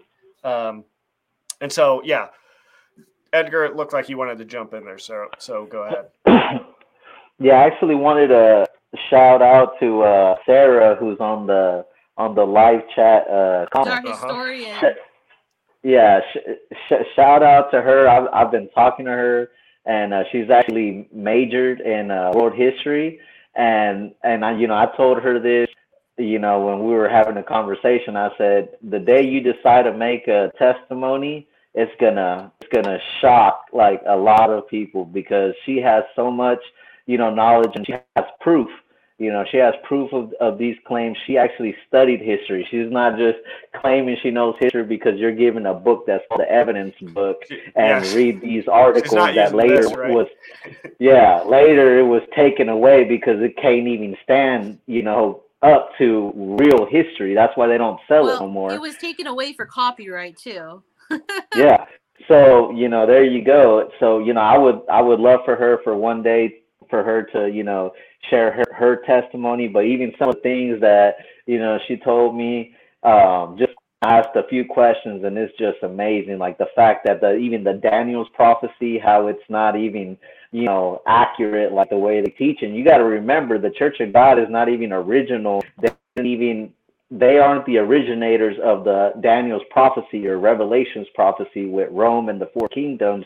It was actually the Seventh day Adventist church and I mentioned this in I mentioned in my first video that you know sometimes even they would just print off things from the Seventh Day Adventist church like diagrams. I saw the missionary do this and hand it to us so that we could study the diagram. The diagram was actually from the Seventh Day Adventist church.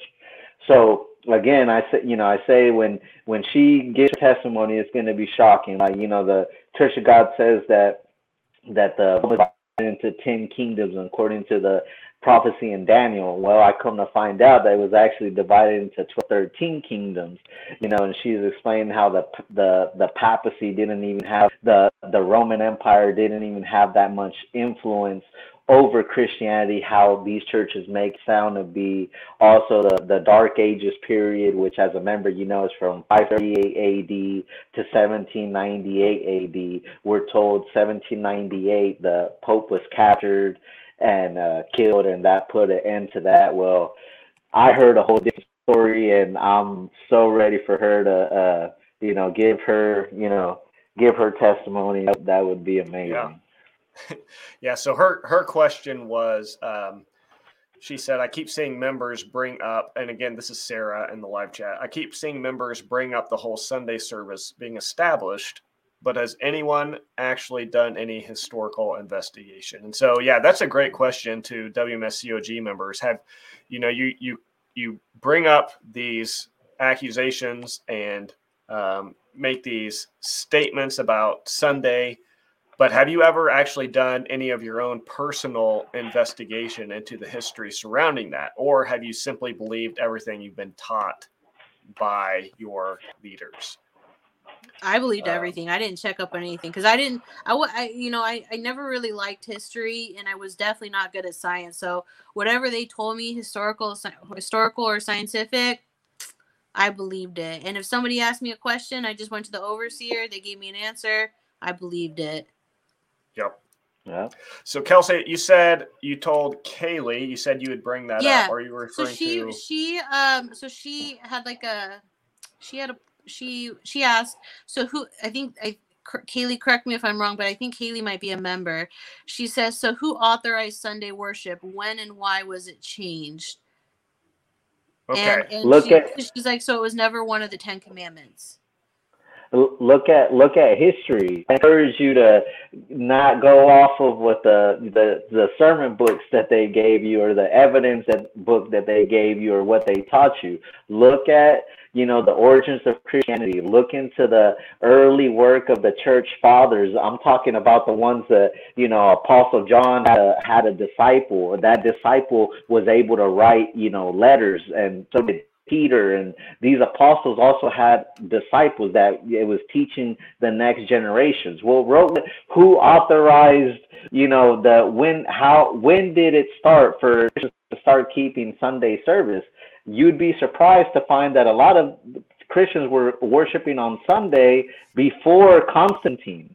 Mm-hmm. So, you know, this is some of the research that I've been looking at and you know again yeah. you know it, it's it's not about you know it, it's just you know to piggyback off of what jordan said about the day how he was saying you know people accuse you know anyone that does keep the saturday they oh they they worship on sunday but it was given to the pagans or christmas and so the pagans who made every day didn't god make every day so because a pagan does something on that day and a Christian would rather worship Christ, you would think that that's defeating the you know the the pagan side of it, right? We're trying to give it to Christ.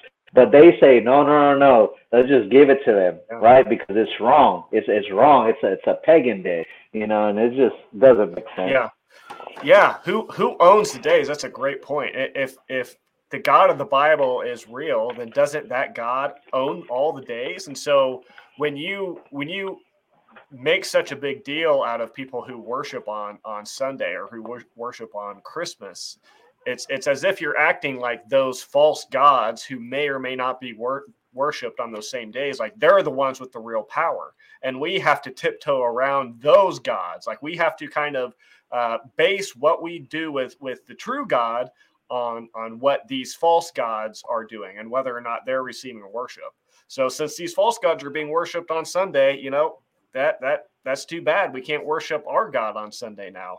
Um, and so so Kaylee, my question to you would be, um, you know, all the history aside, let's put that aside for a minute, and and whether or not you know the early church changed Sunday to the new Sabbath, or, or you know all that. Let's put that aside for a minute. Let me just ask you something, Kaylee, or any other current member. Do you worship God on Sunday? do you go to your church on Sunday? Do you do you pray? Do you sing songs? Do you listen to sermons? Do you worship God on Sunday? If so, if if your answer is yes, which I'm assuming it is because your church has services on Sunday, please tell me how is that any different than what Christians do on Sunday? Because I've been I've been a part of Christian churches for thir- over 30 years and what they do on Sundays you know what they don't do is they don't go in and and put put on the front like a big picture of the sun and then bow down and start worshiping it and and, and uh, calling out for the power of the sun's ray like that doesn't happen. What they do is they'll listen you know there will be a sermon often. They'll they'll sing songs of worship to jesus or to god not to the sun uh, there will be you know encouraging of one another and things like that um, and so so again this this is a real honest question that I'm trying to figure out. How can you guys accuse Christians of doing something so terrible and evil by worshiping God on Sunday when you as WMSCOG members, you do the exact same thing. You're doing you're worshiping your God on Sunday as well. So there's no difference. So if you're going to accuse Christians and, and other groups for worshiping on the wrong day, you're accusing yourself at the same time. um, if there's something I'm missing there, um, uh, Kaylee, then then let me know. But I, that's just something I wanted to encourage you to to think about. Kelsey, you got anything for us? Yeah. Have you seen anything?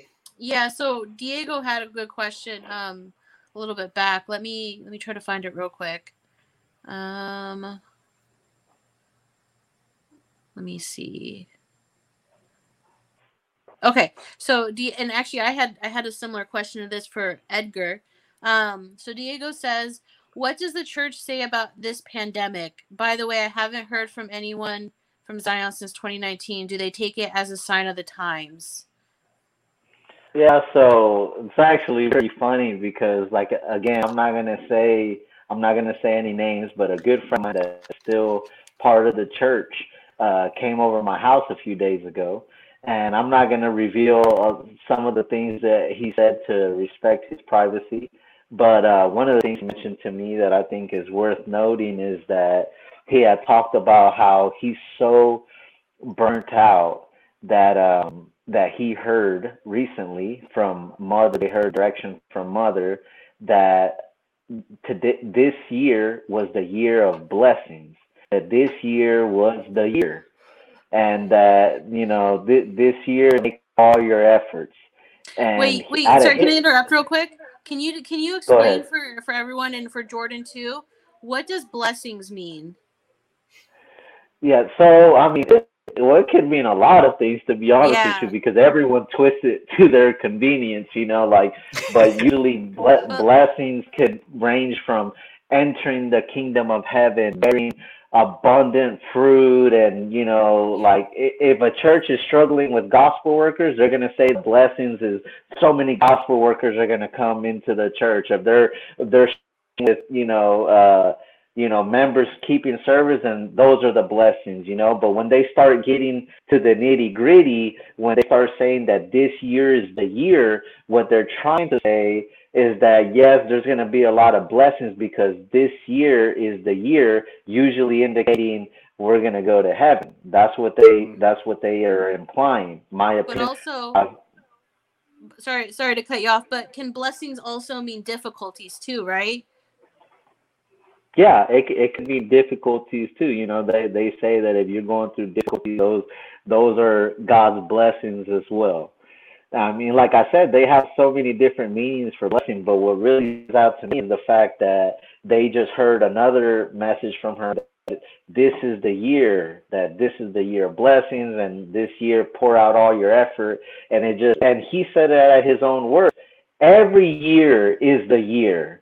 And when he said that, I was like, okay, well, you know, at least I'm not, you know, I'm not alone in this thinking. I'm glad you said it for yourself you know, every year is the year. Every year since I got baptized was a year. You know, this year is it.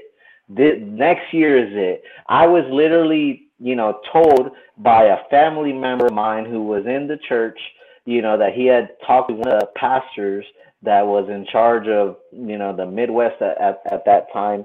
And he had told him, you know, I think it was in 2017, um, make all your make all your efforts this year because mother said blessings are going to be poured out this year and this year is it. This is the year of resurrection and if i don't care what you do after this year because there is no more prophecies to be fulfilled. This is the year. Jordan. Well let's see. 2017 2018 19 20 21 22 years and we're still here and you know that's a problem i don't know I yeah. was told every single year that that was the year that that was the last Passover. I mean, 2000, I put this in the chat. In 2010, I remember being distinctly told that the end was so near that mother could hear uh, Ahnsahnghong's footsteps coming. Like that's how yeah. close it was. Jordan, 12 years Jordan later. Young, Jordan Young in the comment says, "Man, I thought 2004 was the year." And so, if you guys don't know, Jordan's uh, shared his uh, testimony on our channel in the past, and and I think if I remember right, he was in there for 15 years or maybe more. But you know, he was a little kid when when he and his family got into the group, and so he was he's been hearing that or had been hearing that for a long for, almost, for 18 long years time. Yeah. Um, and so, yeah, this is something too, Edgar, that I know we talked about in your interview, and I think this might have been in the part two. That, by the way, part two of Edgar's interview will be uh, premiering on the channel tomorrow evening.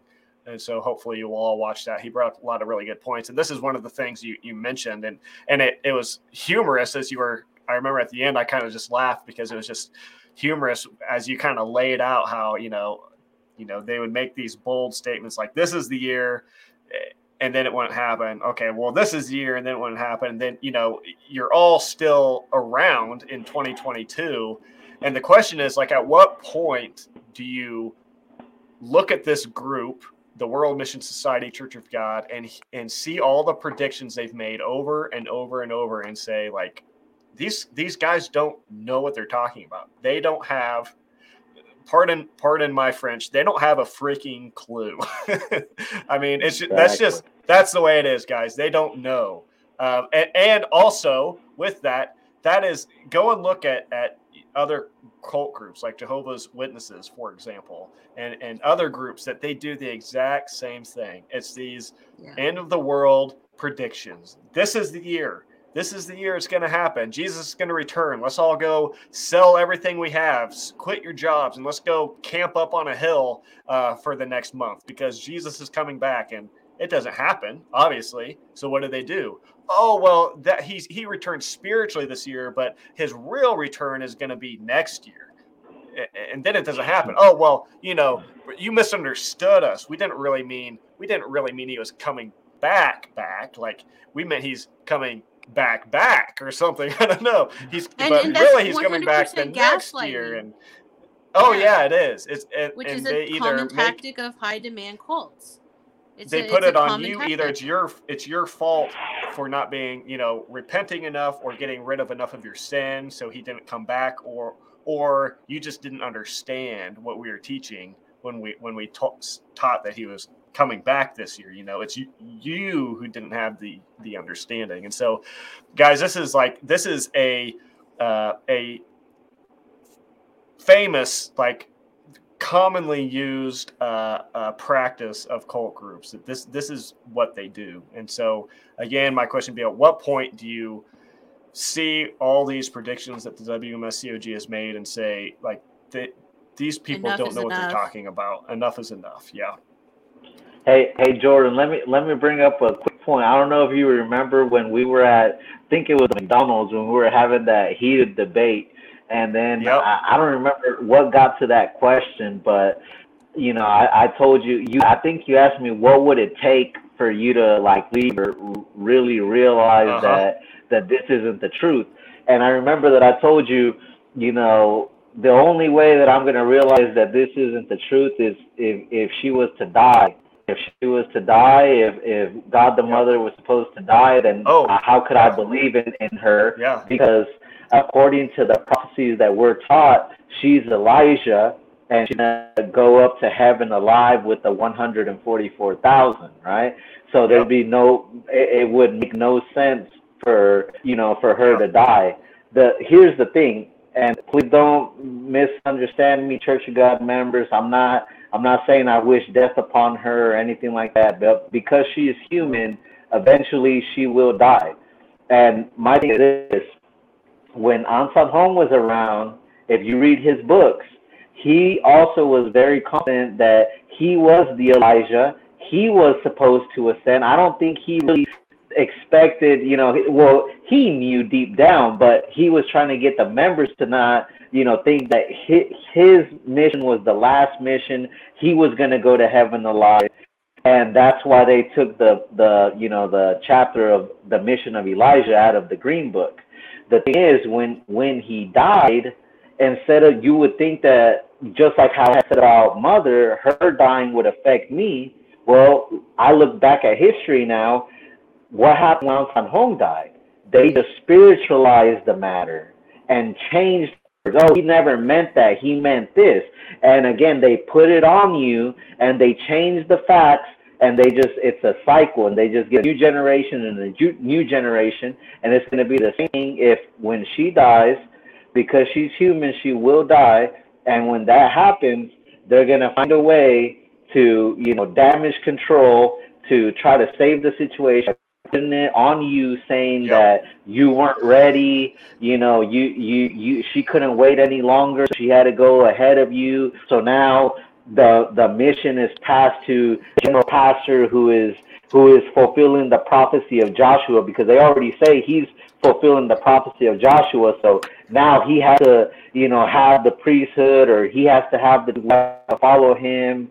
And something was to happen to him. Well, his son is gonna, you know, inherit it all because of his bloodline and and so on and so on and so on and it happens in all these cults. Look at the Unification Church. Look at all these churches. They just pass it down and pass it down and pass it down for the next generation, the next generation, and the next generation. And and one thing I want to add to about that chapter that they that you mentioned that they changed, they okay, or that they changed their explanation about it is that first they hid the chapter from the people. Then when it was uncovered, they had, you know, they created an explanation so oh, mother removed it. You know, well, how come she can remove it, right?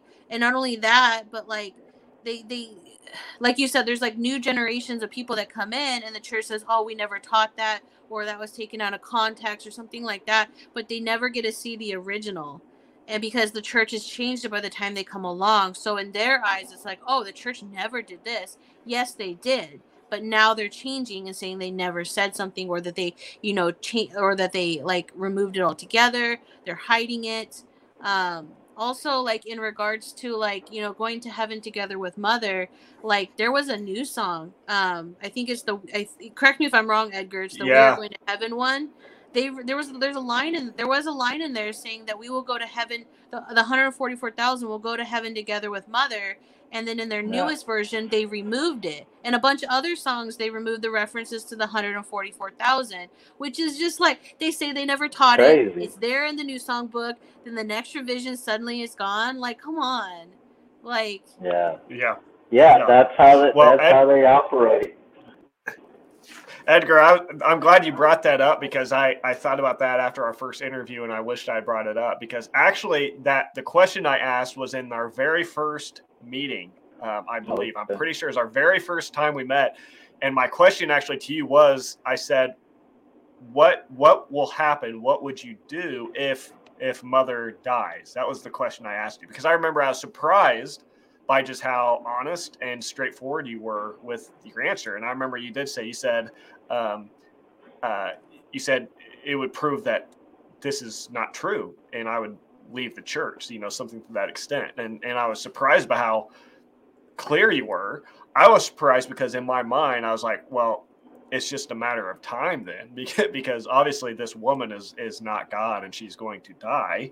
Um, and so yeah I, that was that was significant to me um, that that you answered that and but the unfortunate thing is you know because at that time i i thought again not that i i don't wish death on that on her i really don't um, but but to an extent is like okay well all it, it's really going to take then for this group to come down is, is that moment when she dies. But now I kind of understand more that that's not, there's no way that's going to happen because this group is going to the, the leadership is going to find a way to explain it away. And again, as we've we've predicted over and over exactly what you just predicted, Edgar, that they're going to most likely blame it on the members not being ready, not not doing hard enough work, and so mother had to return to heaven and, and general and, uh, pastor's go, go now in charge. Or something. We, yeah. yeah, yeah, it'll be some kind of uh, you know gaslighting baloney like that that they're going to put and a bunch of people will leave members.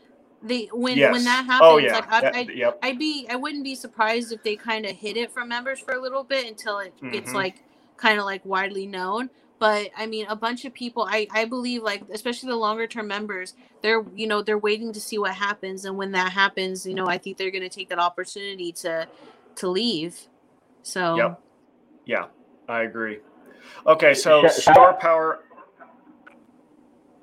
shout out to my uh, shout out to a friend of mine who's on the comment section uh, trying to trying to uh, you know help with the answering of questions. Uh, pur- purple light.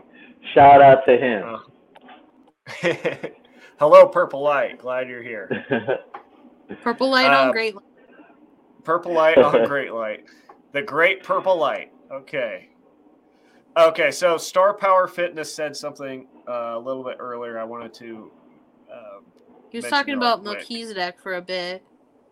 Okay, and so he, he brought also... up mm-hmm. something in response to the uh, the end of the world prediction. So he, I can't. Oh, there it is. So he said, "You all are mocking slash joking about this is the year." So about the the consistent failed pre- end of the year predictions.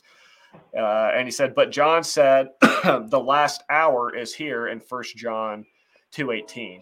Okay, so here here's what I'd say very simply. What John did not say is, listen, guys, this is the last year, like 20, 2012. This is the year that that Father is returning or that Jesus is returning. That he did not, he was not in that statement. Yes, he did said the last hour is here, something to that extent in First John but he did not make a prediction about the year or the time that that um, Christ would return. Uh, you know, and Peter says to God, a day is like a thousand um, years, and a thousand years is like a day. And and so, you know, why wouldn't we assume that that's the same thing that's in John's mind? That that when he says the hour is upon us, he doesn't. I mean, if you're going to take that literally, then then that means John literally thought that Jesus was returning within an hour. Uh, in, in this, within an hour when he wrote that sentence. So he wrote that sentence. Do you think he started like counting down the seconds then? Like the hour is here. So if you're gonna, obviously he did not mean that literally. He he meant um, in, in a way like the the the the in times, I guess you could say, have come upon us. But what what what does he really mean? I think there there could be a lot of um, there's some differing perspectives about what the apostles were really talking about when they talked about the end. Um, I think there's my understanding is that I think a lot of times we get it really wrong and we totally miss the context of what we're saying when when every uh, mention of, of like the end by the apostles and New Testament writers are talking about the end of the world or the end of like all reality as we know it. Um, I think actually, if you actually dig into the context of what they're saying, I think very often they're talking about the end of this age, that age that they were in, the end of the Jewish age, the end of that covenant, that covenantal age between God and the nation of Israel. And there was an end coming to that age and a new age coming, which was the the age of the church or or whatever you want to define that as. And so I think we have to be careful when you see mentions in the New Testament of like the end times or the the final hour to not just assume that they're necessarily referring to like the end of the world because that is not very often is not the case in the New Testament. Yeah, it comes back to reading the context. Right. Okay, Kelsey, do we have any other think, questions uh, in there? Oh, I feel like there was another one, but I can't. Let me look really quick. If you guys have questions, um, feel free to put those in the chat again. Do the at symbol Great Light Studios. It's easier for us to see them that way if you have a question. Um, well, I have so a question have, my own. Yeah. If you have any so questions, go ahead and put those in the chat. Yeah, I have a question of my go own ahead, while we Kelsey. wait for some more to come in. Um, so this question is for Edgar. Um, so like what did the church teach in regards i mean this is kind of piggybacking off of diego's comment but what did the church teach in regards to um like like COVID and keeping the Passover because as I mm-hmm. understand from um, some members who have left is that if your faith wasn't especially I don't know if it was only for 2020 or it extended to you know 2021 as well for those who had like strong faith they were allowed to keep the first Passover but those who didn't like weren't keeping you know services regularly or something like that they were not allowed to keep the first Passover they were told they had to wait so, which I thought yeah. like was like super ironic because they teach that the Passover is the way to escape disasters, escape diseases, right? And then they don't allow people to some people, though, especially the ones that aren't as active, to keep what would protect them based on what they teach. So, right, and yeah, I love to answer that question. Actually, the I was, you know, I was still in during that time, obviously, and I have, I actually dealt with that question a lot because a lot of the members reached out to me to explain this. Why is the church saying this? Why did the church now saying that we can't keep the Passover? I've been a member for so many years and, and this and this and that. Now they're telling us that we got to keep second Passover. And you know, the the thing the thing about it is this they start saying, uh, and I'm gonna, you know, again, I I want to say my opinion because this is actually what I heard a leader tell me to, you know, to give answers to to certain members that you know, or, or one of the reasons behind it was a lot of these members weren't tithing. They only showed up on Passover was, once yeah, another a year. One, yeah and and so you know in order to they see they feed off the pandemic all these things are going on they know people are so scared right now so oh you guys can't keep passover. You guys you guys are not ready to keep passover. You have to build your faith. You have to examine yourself until the next passover. If god allows then you'll be able to keep it. And so it just you know it doesn't it doesn't make sense. It didn't make sense to me at that time. Even though i try to explain it and explain it away i i realize that there's something really bad about that because according to their own doctrine you know the you passover shouldn't salvation basically yeah pa- exactly it shouldn't be withheld from any whoever my flesh and blood right so why was it being reserved, you know, for only the members that are, you know, doing really good and tithing and doing all that? And you know what happened was, I'll give you, I'll give you an example from my dad. I had to tell my dad that he, you know, he couldn't keep in. That I was like, so now you got to really show your, your face. Dad that? imagine, imagine that conversation. I'm over here, you know, telling my own father that, you know, he can't keep Passover. He's so disappointed. He's so sad. He's like, this doesn't make sense to me. He's scared, you know, and I'm like, hey, you got to really show your faith now. You got to do these things. And this. so my dad, who does, doesn't really, wasn't really attending, you know, he, he would attend, but not, not uh, as often because he has a lot of health issues. And, um, you, when, when that, he started in service more and, and trying to tithe and all that. And then finally he was able to you know to keep the passover. So what i find funny is like again all the members like they you know once you keep the passover it's like you think you're good until until the next year you know and and and that's what that's what's so crazy to me you know is that the you know you you do this thing you know i i've heard members like after passover they try to stay holy or try not to sin for a few weeks and then because sinners they begin to sin again. So then what do you do? Well on uh day of atonement in the autumn time here's another chance where I, my my uh my slate is wiped clean again, right? And I'm good. Right. And then after a few weeks, you sin again, and well, I gotta wait till Passover. I can sin. I've committed these horrible sins, but as long as I make it to Passover, it starts over again. And seeing what happens is you never change your heart because you're you're just con- constantly trying to keep these annual uh, you know rituals to forgive you of your sins not knowing that Christ's sacrifice was once and for all. What he did took away your sins. When you give your life to Christ you're supposed to change. You're supposed to die to your sin. And you know and these people have no understanding of that. Yeah. So okay, I just want to just want to point out though, like that's that it's just so messed up because people like that because one from my experience one of the reasons because there are a bunch of people that only keep the passover right and so right. like but from my experience what keeps bringing them back is that fear that if they don't keep it like something bad's going to happen or you know if a disaster or like something like covid comes around they're surely going to get affected because they didn't if they don't keep the passover.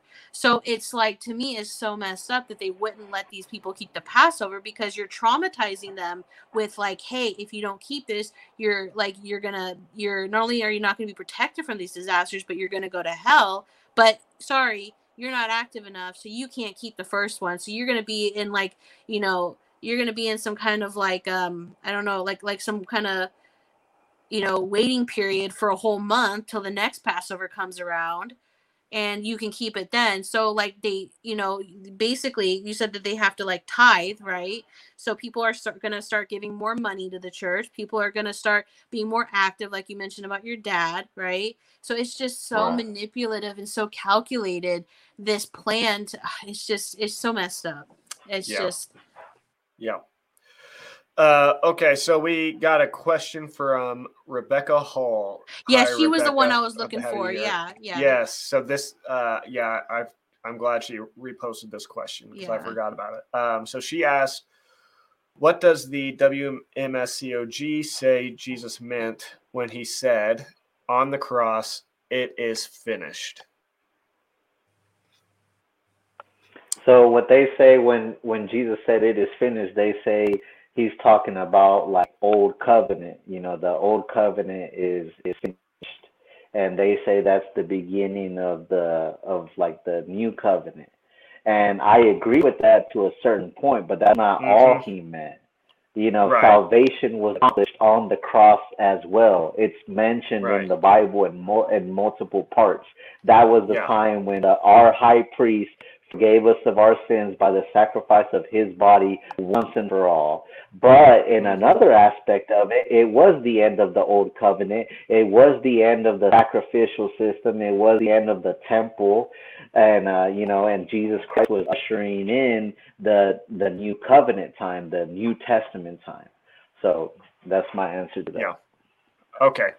That that's helpful. Yeah, because like you said, I I would agree that probably with within that there is an idea of it is finished as far as the Old Testament age or the Old Testament period, and that is all fulfilled. But but yeah, I, I also the, some of the verses you just mentioned are are great. Like in Hebrews, over and over uh, again in Hebrews, it talks about how like Jesus, what he did was once for all.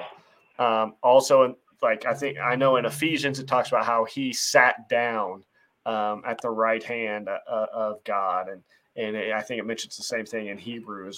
And and this this idea of Jesus sitting down, um, it's I think it's meant to convey this idea of like a a full accomplishment, like everything that needed to be accomplished for human salvation and and redemption, he had finished it, and he sat down to to I think in in a way to symbol symbolically parallel um, Genesis one, where on the seventh day God rested and and it was finished, it was good, it was complete.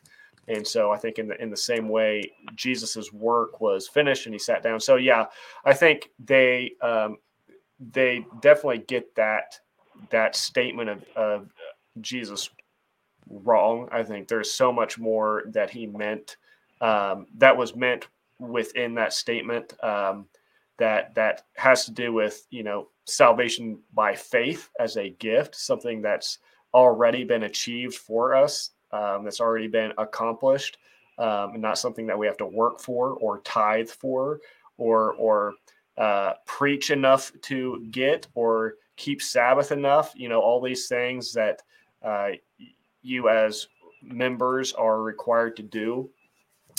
Uh, yeah, I think what the Bible tries to convey is that what Jesus uh, did on the cross did away with a need for that kind of effort and striving to earn something.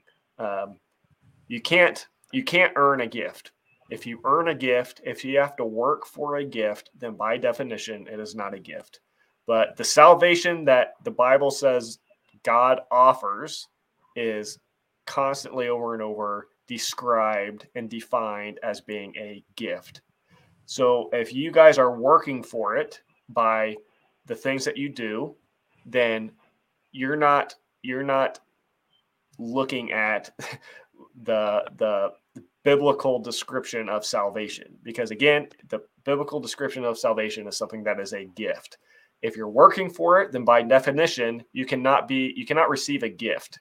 If if you work for something and then receive it, you're receiving a paycheck, and and that is not how um, the gospel of the New Testament is described. It's not a paycheck; it's a gift. Man, Hey, uh, Jordan, real quick before we move on to the next topic, I was just wanting to say that um, I want to have a chance to be able to answer the questions for uh, from uh, was it Oscar and and uh, David that kept mm-hmm. asking over and over about the order of Melchizedek and the oh yes David. yes I want yep. to have a chance to address those questions.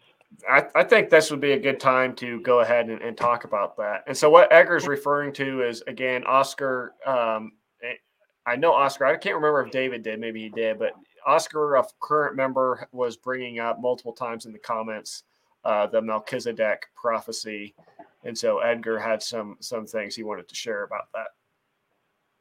Yeah, so kind of like a, I know we're kind of stretched for time, but I really wanted to make a point, uh, kind of study a little bit about the their so-called prophecy about Melchizedek and David because is, you know, that the, they're they're. I was reading over the sermon books today, preparing for this, and I was seeing how you know in the order of Melchizedek they basically hang off of you know three points. Basically, the the three main points are it is with you know he's without father and mother, without genealogy, without beginning of days and end of life. And so they say because of these three points, Jesus, there's no way that he fulfilled the prophecy of Melchizedek. And Melchizedek has to be fulfilled by someone in the future. Well, again, Church of God members, I encourage you read the whole book of Hebrews from beginning to end, and you'll see who Melchizedek was actually talking about. It wasn't talking about a foreshadowing of another priest coming in the order of Melchizedek. And see, uh, one of the verses you guys use in the sermon is actually Hebrews chapter uh, Hebrews chapter five, verse eleven. And you guys first mention about you know the you know Melchizedek and uh, the Bible being a book of prophecy, so the study the prophecy of Melchizedek. Again, that's assuming that Melchizedek is a prophecy because that's what you've been taught. Nowhere in the Bible does it say Melchizedek. There's a prophecy behind Melchizedek that has to be fulfilled. It was actually a foreshadowing of something that Jesus would do, but it wasn't a prophecy in, in itself per se. So they say they'll go to a verse like Hebrews chapter 5, verse 11, where it says, We have much to say about this, but it is hard to make it clear to you because you no longer understand. They the brothers even quoted this verse in the comment section. It says, in fact, though by this time you ought to be teachers, you need someone to teach you the elementary truths of word all over again. You need milk, not solid food. Anyone who lives on milk, being still an infant, is not acquainted with the teaching about righteousness, but solid food is for the mature, who by constant use have trained themselves to distinguish good from evil.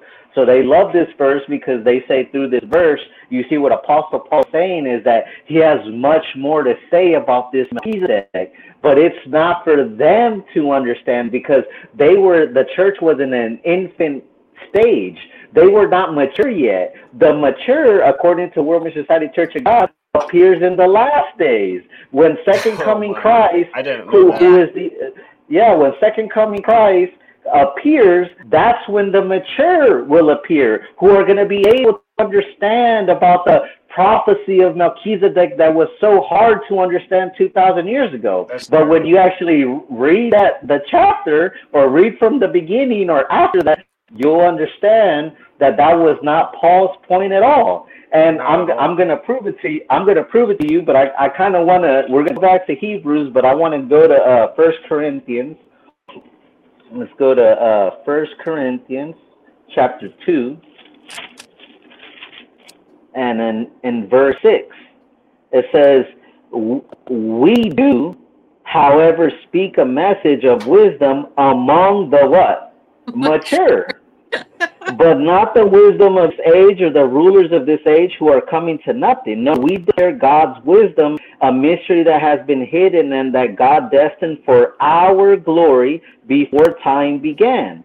None of the rulers of this age understood it, for if they had, they would not have crucified the Lord of glory. So the Bible clearly says there was the mature, right? Just in case they want to wordplay and, and say that, you know, that, that there wasn't. That was not Paul's point. Paul's point is that, first of all, if you understand the context of the book of Hebrews, er, usually a lot of these letters are for kind of like a, a rebuke and an encouragement to the church.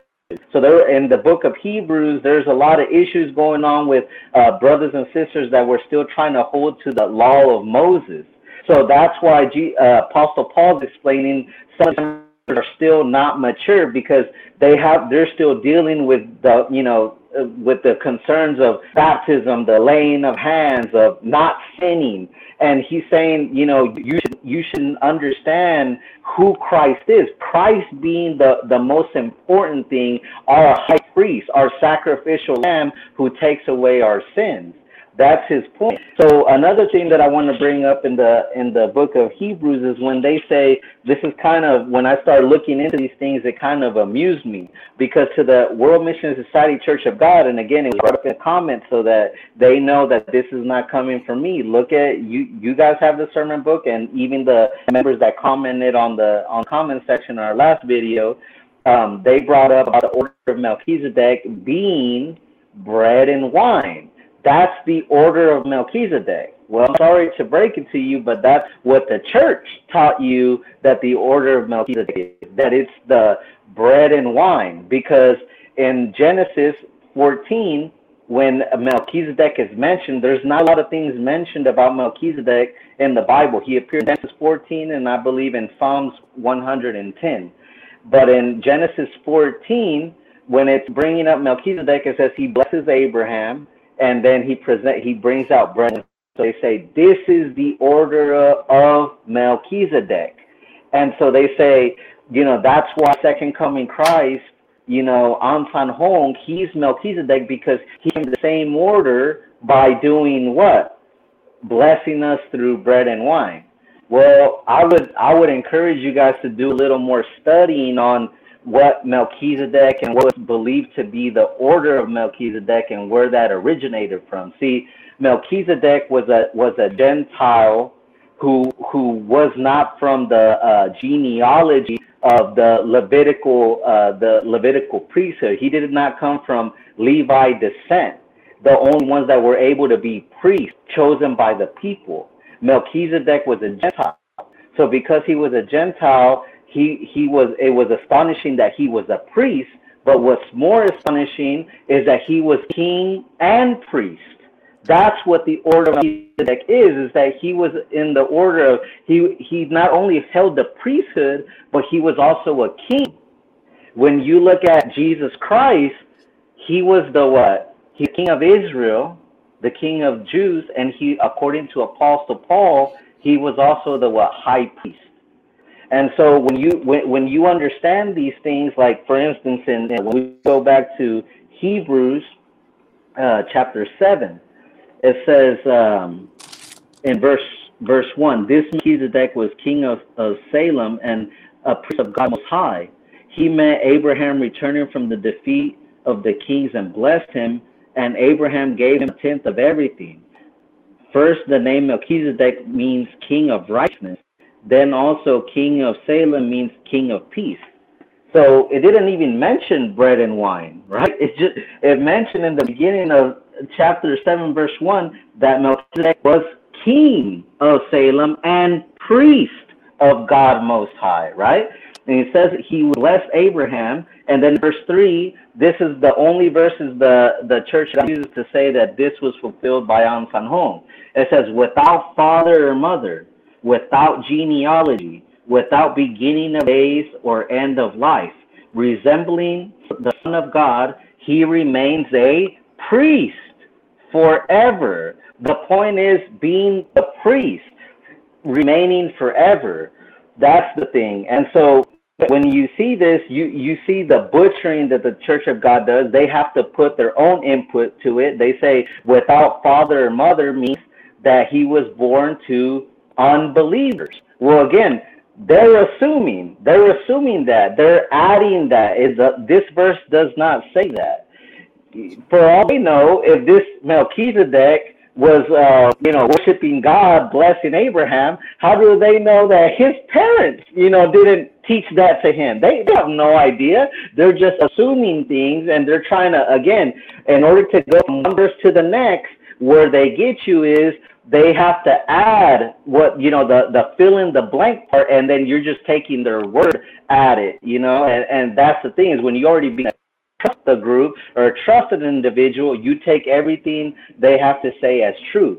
But that's what i'm saying examine these things for yourself study the bible. You're going to see uh, without father mother without genealogy without beginning of days or end of life, resembling the Son of God. First of all, Melchizedek didn't live forever because Apostle Paul called him a man, a human being. So how, what does he mean? It says that he. It says he remains. Um, it says without beginning of days or end of life, resembling the Son of God, he remains a priest forever not not that he remained forever physically. We know Melchizedek died, but the priesthood didn't change. That order of king and priest didn't change.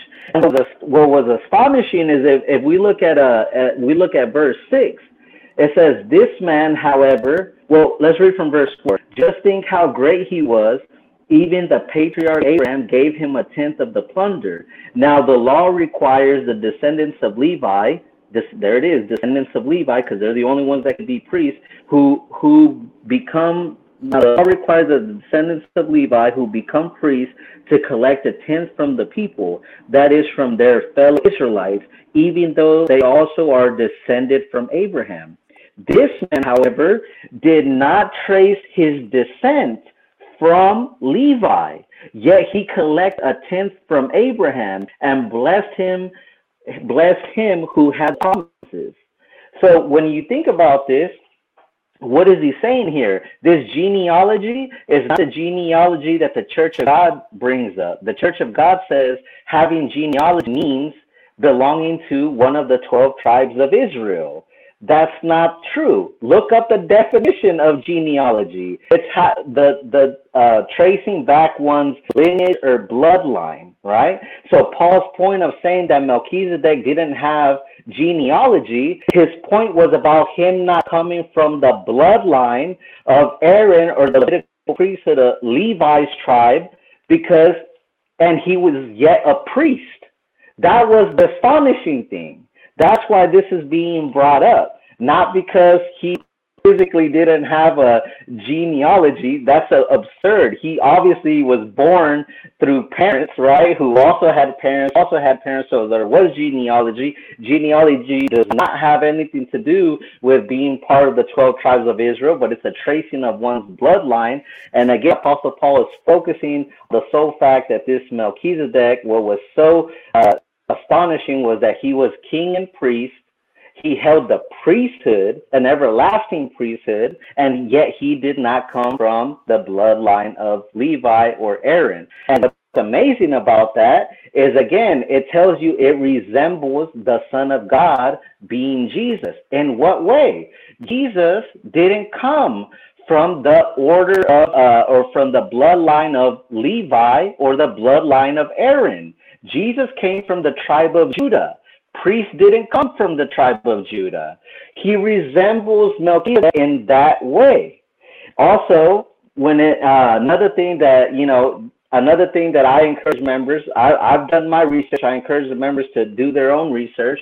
But another way to understand the um, the part where it says that he has no beginning of days or or ends of life, you have to understand that Apostle Paul, who we assume is the one who wrote the book of Hebrews, who had a profound understanding of, of the Old Testament, you know, uh, doctrine or the Old Testament stories. Uh, when you read the Old Testament, it brings up, you know, certain individuals. Mostly, it always gives you an account of their their genealogy, their bloodline, who their parents were, when they were born, how long they lived, and when so Apostle Paul, who understood these things, found it very curious that Melchizedek in the book of Genesis 14, he only appeared once.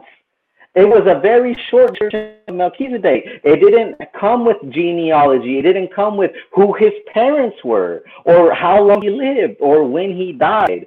So in a sense, He's saying it's like what he didn't have beginning of uh, end of beginning of days, end of life. It's not documented. He he didn't have genealogy resembling the Son of God, a foreshadowing. He's not speaking literally here. And so when you look at Paul's whole point in the book of Hebrews, when it's talking about Melchizedek and Jesus, it tells you, it says here in, um, let's see, in verse chapter 8, verse 1, he tells you, it says, now the main point of what we are saying is this. He's about to tell you the main point so that you don't have to be wondering what was his main point by mentioning that. Am I not the mature? Am I not? Am I not that? Hebrews chapter 8, verse 1. Now, the main point of what we are saying is this we do have such a high priest who sat down at the right hand of the throne of the majesty in heaven and who serves in the sanctuary, the true tabernacle set up by the Lord, not by a mere human being and it says here in verse 6, if we skip down to verse 6, but in fact, the ministry Jesus had received is superior to theirs as the covenant of which he is a mediator is superior to the old one, since the new covenant is established on better promises.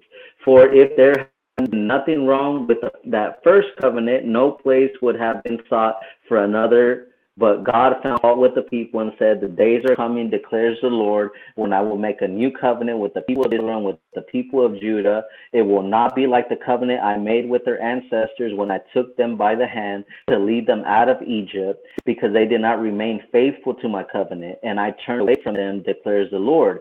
This is the covenant I will establish with the people of Israel after that time, declares the Lord. I will put my law in their minds and write them on their hearts. I will be their God and they will be my people. No longer will they teach their neighbor or say to one another, Know the Lord, because they will all know me from the least of them to the greatest. For I will forgive their wickedness and will remember their sins no more. And again, this this uh, new covenant is based on better promises because he's quoting David here where it says, For I will forgive their wickedness and I will remember their sins no more. How did we obtain that? And if, when you read the book of Hebrews, it makes you understand it was through Jesus' work. When you read, uh, you know, chapter 9, verse 11, it says, it tells you the title, Blood of Christ. But when Christ came as the high priest of the good things that are now already here, he went through the greater and more perfect tabernacle that is not made with human hands, and that is to say, is not part of this creation. He did not enter the means of blood of goats or calves, but he entered the most holy place once for all by his own blood, thus obtaining eternal redemption. The blood of goats and bulls and ashes of a heifer sprinkled on those who are ceremonially unclean sanctify them so that they are outwardly clean. How much more then will the blood of Christ, who through the eternal Spirit offered himself unblemished to God, cleanse our consciences from acts that lead to death, so that we may serve the living God. So when you when you read this, it's constantly Hebrews is talking about God's sacrifice. Uh, in another part that you know that's another thing about Mel- Melchizedek is that you know priests had to be chosen by their people. But Melchizedek was chosen by God. And, and Psalms chapter 110 refers to that. When you look at Jesus Christ, Jesus Christ wasn't chosen by the people to become king and priest. The Bible had already prophesied God's promise to his son was that he would reign on David's throne.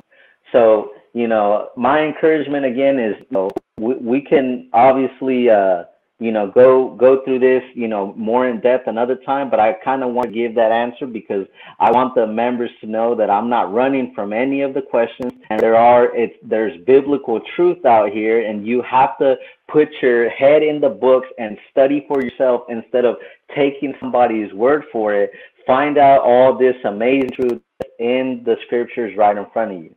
And uh, do you guys want to add anything on Melchizedek before I jump to I David? I think that was like a mic drop. That's what I was gonna say. I was just gonna say, boom. I got nothing to add to that. I mean, yeah, it's just basically reading the context. Like, I mean, I, for me, I never, I've never read the context. I just, you know, followed what they said. And you made a really good point in the beginning where you said, you know, they assume that Melchizedek is like a prophecy about second coming Christ right. and that these are the points that he must fulfill. But it doesn't like say that in the Bible. And then as you just demonstrated reading the, I mean, because they always showed, you know, Hebrews 5, you know, 11 through 13, and then Hebrews 7, 1 through 3, but you never read in or around it. And just reading around it, I mean, you can see clearly that that is speaking about Jesus. So, Amen. yeah. Yeah, I think that's the thing that is so significant about the supposed prophecies uh, of Ahnsahnghong that he fulfilled as, as you look at the, the basis of these prophecies and, and the rational logical question you need to ask is why do i think this is a prophecy in the first place? You know like the the, the supposed 40 year prophecy um, oh. that Ahnsahnghong fulfilled it's like well where where are you even getting biblically that that's a prophecy? Um, and so that's something that you know edgar we talked about that's something we need to do i think a whole series on and i'd love to do that hopefully sooner rather than later just to walk through um, every uh, you know, each of the, the main prophecies that supposedly Ahnsahnghong fulfilled and, and kind of just respond to each of them. Uh, obviously, we still need to get through the Staff of Moses series. Um, and so I don't know if, if we'll try to finish that before we jump into another series like that. But definitely something um, on my radar that I want to um, get to in the future. So, but yeah, th- that's that's a great explanation, and that's something that I, I don't I I know I haven't personally tackled or talked about. I don't know if Kelsey or, or Steve have uh, specifically talked about the Melchizedek thing, but I, I'm gonna. I think, I think we have. Yeah, I think I'm gonna definitely pull that little section make out, Edgar, and I'll, I'll make that its own uh, clip. And so I'm I'm glad we got that that there now. Just another uh, response to to something like that. So, um, mm-hmm. uh, with that, Kelsey, have you seen anything pop up? Um, guys, we're, oh, we're probably going to try to draw yeah. this to a close soon. So if you have any final oh. questions you want us to get to, um, try to get those posted soon. I saw one. Okay. Um, and I don't know if we want to. I don't know if this is a, a quick one or maybe we want to tackle this one next time. This is from um, whatever you say I am, which uh, actually, if you check out check that one out on Instagram, guys, that account's really good on Instagram. Um, it, their their question is, what is the correct interpretation of Isaiah 60? Because WMS uses that verse to say people will fly to mother in the last days, and quote, "Who are those that fly along like clouds, and kings will come." I don't know if you're familiar yeah, with I, that, Jordan. I saw that question, and no, I'm I'm not at all familiar uh, with that, I actually pulled up Isaiah 60 a minute ago and I searched for the word fly and I could not find the word fly. So I couldn't even find oh. the specific verse that I, they were referencing. Um, I'm, a, I'm assuming though that um, uh, this is Isaiah, which is uh, yes. has a lot of very, you know, symbolic prophetical language that that is going to be highly up for uh, varying interpretations. So I'm, I'm I got I the ver- highly doubt I'm going to give any substantial answer today. It's definitely be something that I'd want to look into more, but uh, we'll see if, if Edgar has any thoughts on it. Go ahead. What's the verse yeah. specifically? So, Isaiah 60 verse 8. Yeah. So okay. Um, mm-hmm. I, I, I do I, I want to obviously I want to uh, have a chance to study this more in depth before I give like a full answer on it, but please, please, please, we cannot close this without uh, giving me a chance to speak about King David. I'll try to make it quick, I promise, but I have this on my heart that I, I need to share this about David. Concerning Isaiah chapter 60, um, you know, again, Isaiah has a lot of there's a lot of prophetical language in there, but in Isaiah chapter right after that, Isaiah chapter 61, it, the, the Isaiah is one it's one story. So Isaiah 61 is talking about the year of the Lord's favor. When when I see this prophecies of it's basically the, the prosperity of Zion, the King of Jerusalem is coming to his throne, the prophecies of Daniel being fulfilled. In Isaiah chapter 61, it even quotes verse 1 The Spirit of the Sovereign Lord is on me because the Lord has anointed me to proclaim good news to the poor. He has sent me to bind up the brokenhearted, to proclaim freedom for the captives and release from the darkness for the prisoners, to proclaim the year of the Lord's favor and the day of vengeance of our God, to comfort all who mourn and provide for those who grieve in Zion. Jesus Christ fulfilled this in Luke chapter 4, verse 16 through 18. He proclaims the year of the Lord's favor. He's reading from the scroll of Isaiah, and at the end of his reading, he says, These words have been fulfilled in your hearing. So, you know, as far as every single verse, you know, understanding what what it means, we if you want to understand that, we have to, you know, take a look at it. But I can tell you one thing is Isaiah was foreshadowing Jesus Christ and Jesus Christ's work, and Jesus did bring glory, and he he was the King of Kings Lord of Lords who came to the earth, and people did come to him. People flocked to Jerusalem to meet the Son of David and and chant Hosanna, Hosanna, the the Son of David is here.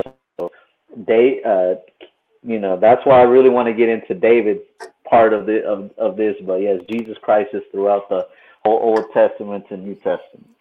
Yeah, and and I, and I had a I had a good friend just text me who's watching right now who said, you know, if you read from Isaiah 59 20, it basically it's just what you just said, Edgar, that is clearly talking about Christ. Yeah. yeah. Jesus specifically, yeah. Yep. Um, okay, so uh, we'll try to look at a couple more things, and then again, we're going to try to wrap this up soon. Um, I see ahead, one. I see one more question. I don't know if um, we want to tackle this one tonight, but it's from Star Power Fitness um, uh-huh. asking about the what's the name of the Holy Spirit. Yeah, I did. I did see that. My my question is first is why do you assume the Holy Spirit has a specific name? Where where are oh, you getting they're assuming from? from Matthew, Matthew twenty eight. Yeah, I, I I'm assuming. Yeah, I have Matthew twenty eight pulled up because I'm assuming that's where you're getting it from. Yeah. But but here's I, I guess the reason why I'm asking where are you getting it from is because let's look at Matthew 28 19, assuming this is where you are getting from. So Jesus said, Therefore, go make disciples of all nations, baptizing them in the name of the Father and of the Son and the, of the Holy Spirit. Read that again. Baptizing them in the name, singular, of the Father, Son, Holy Spirit. It does not say baptizing them in the names, plural, as if there's multiple names for each one. This verse does not tell us anything about these the Father, Son, and Holy Spirit having three distinct names. This tells us that the Father, Son, and Holy Spirit have a single name that they all share. There's one name that this doesn't tell us, you know, what you know, it's not giving us the exact name that, that this is referring to, but I think it's it's you know the Yahweh, the name of God, Jehovah. Uh, but it, it's whatever name you might think that this is referencing it's it's a single name of God that is shared by the Father, the Son, and the Holy Spirit. So nothing nothing about this verse indicates or teaches that there um, that the Holy Spirit would have a distinct name that we must discover hidden in the Bible somewhere. And so, so bef- so I guess I, I would just want to leave that there. I'm not going to try to answer what the name of the Holy Spirit is until it can be displayed that we should be able to answer that. Go ahead, Edgar. I just want to mention one thing on the point that you're you were talking about Matthew 28. You brought up a really good point that it's a name, and that's very important because these are things that members overlook. So if the, you know they're asking a question like, well, what's the name of the Holy Spirit? Obviously, because they're what they're trying to point to is Hong is the name of the Holy Spirit. So my question to you is, I ask you a question right back. In the book of Acts, when the apostles who were taught by Jesus to baptize all nations, making them disciples, and he told them, baptize them in the name of the Father, Son, the Holy Spirit, why the apostles were uh, baptizing people in, in the name of Jesus. They never said, Father. they didn't say the name of Jehovah. They just they were baptizing people in the name of Jesus. And the, either they're either they're wrong or something's going on. They must not be true disciples. They didn't care about Jesus' words. Or was it that what Jesus meant by the name, not plural, and mentioning Father, Son, Holy Spirit is because God knows it's three in one. That's the Trinity, right? So by baptizing in Jesus' name, that's part of the Trinity. That's the Godhead. That's what name you're supposed to be baptized in. Jesus is the representative of the Trinity while he was on the earth. So that that would be my take on it. That's a really that's that's actually one of the things that, that I because they have a subject called "Be Baptized Immediately," and I know there's an example that I, I forget the the verse now, but where they they show about um they they show I can't remember now, but but that's exactly what you just said in that um you know they were baptized in the name of of Jesus. You didn't see him baptized in the name of Jesus and Yahweh. You saw him being baptized in the name of Jesus, right? Mm-hmm. And then mm-hmm. even in Acts chapter 2 verse 38, which is another verse they show, it says Peter replied, Repent and be baptized, every one of you, in the name of Jesus Christ for the forgiveness of your sins. It doesn't say in the mm-hmm. name of Jehovah, in the name of Jesus, in the name of the Holy Spirit. Right. It says in the name of Jesus, right? Yep. So, yeah, I, Edgar, I think that's a that's a great great point. Like the, you know, Colossians and Ephesians or Colossians and um, maybe it is Ephesians and, and Hebrews. It talks about how in different ways that Jesus is the, you know, he's the image of the invisible God and the exact representation of his nature. And Jesus is the the logos, he's the word of God. He's the the representative and he says, if you've seen me, you have seen the Father, things like that. And so so Father, Son and Holy Spirit are if they are one, then to be, you know, Kaylee in the comments said, but the son's name is Jesus and that's kind of exactly the point. That's the exact point that Edgar's making.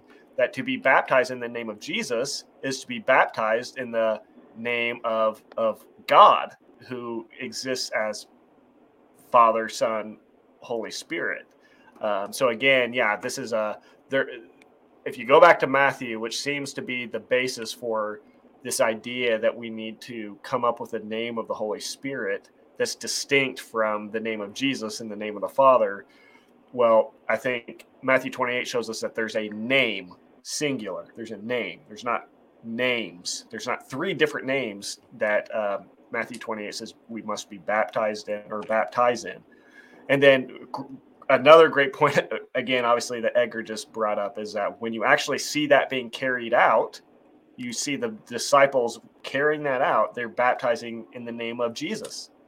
So if you're right, if you are right, and and there is a name of the Holy Spirit that we are supposed to be baptized in, that there is a distinct name of the Father, a distinct name of the Holy Spirit, and Jesus, that there are three names, then it would seem that the uh, apostles were disobedient in that they did not baptize people in those three names if they just baptize people in the name of Jesus. And or at least in the two names, right? Because they would argue that, you know, at least in the, the yeah, you didn't know Ahnsahnghong yet, but yes, right. Because I don't right. see one one verse in the Bible where in the New Testament where it says people were baptized in the name Jehovah and Jesus. This is just Jesus, right? Yep. Yeah. Okay. Here, uh, another good question kind of relates to this. Uh, Emily Rodriguez said they also said that we are living in the age of the Holy Spirit and that we should be baptized in the name of the Holy Spirit. What are your thoughts on that?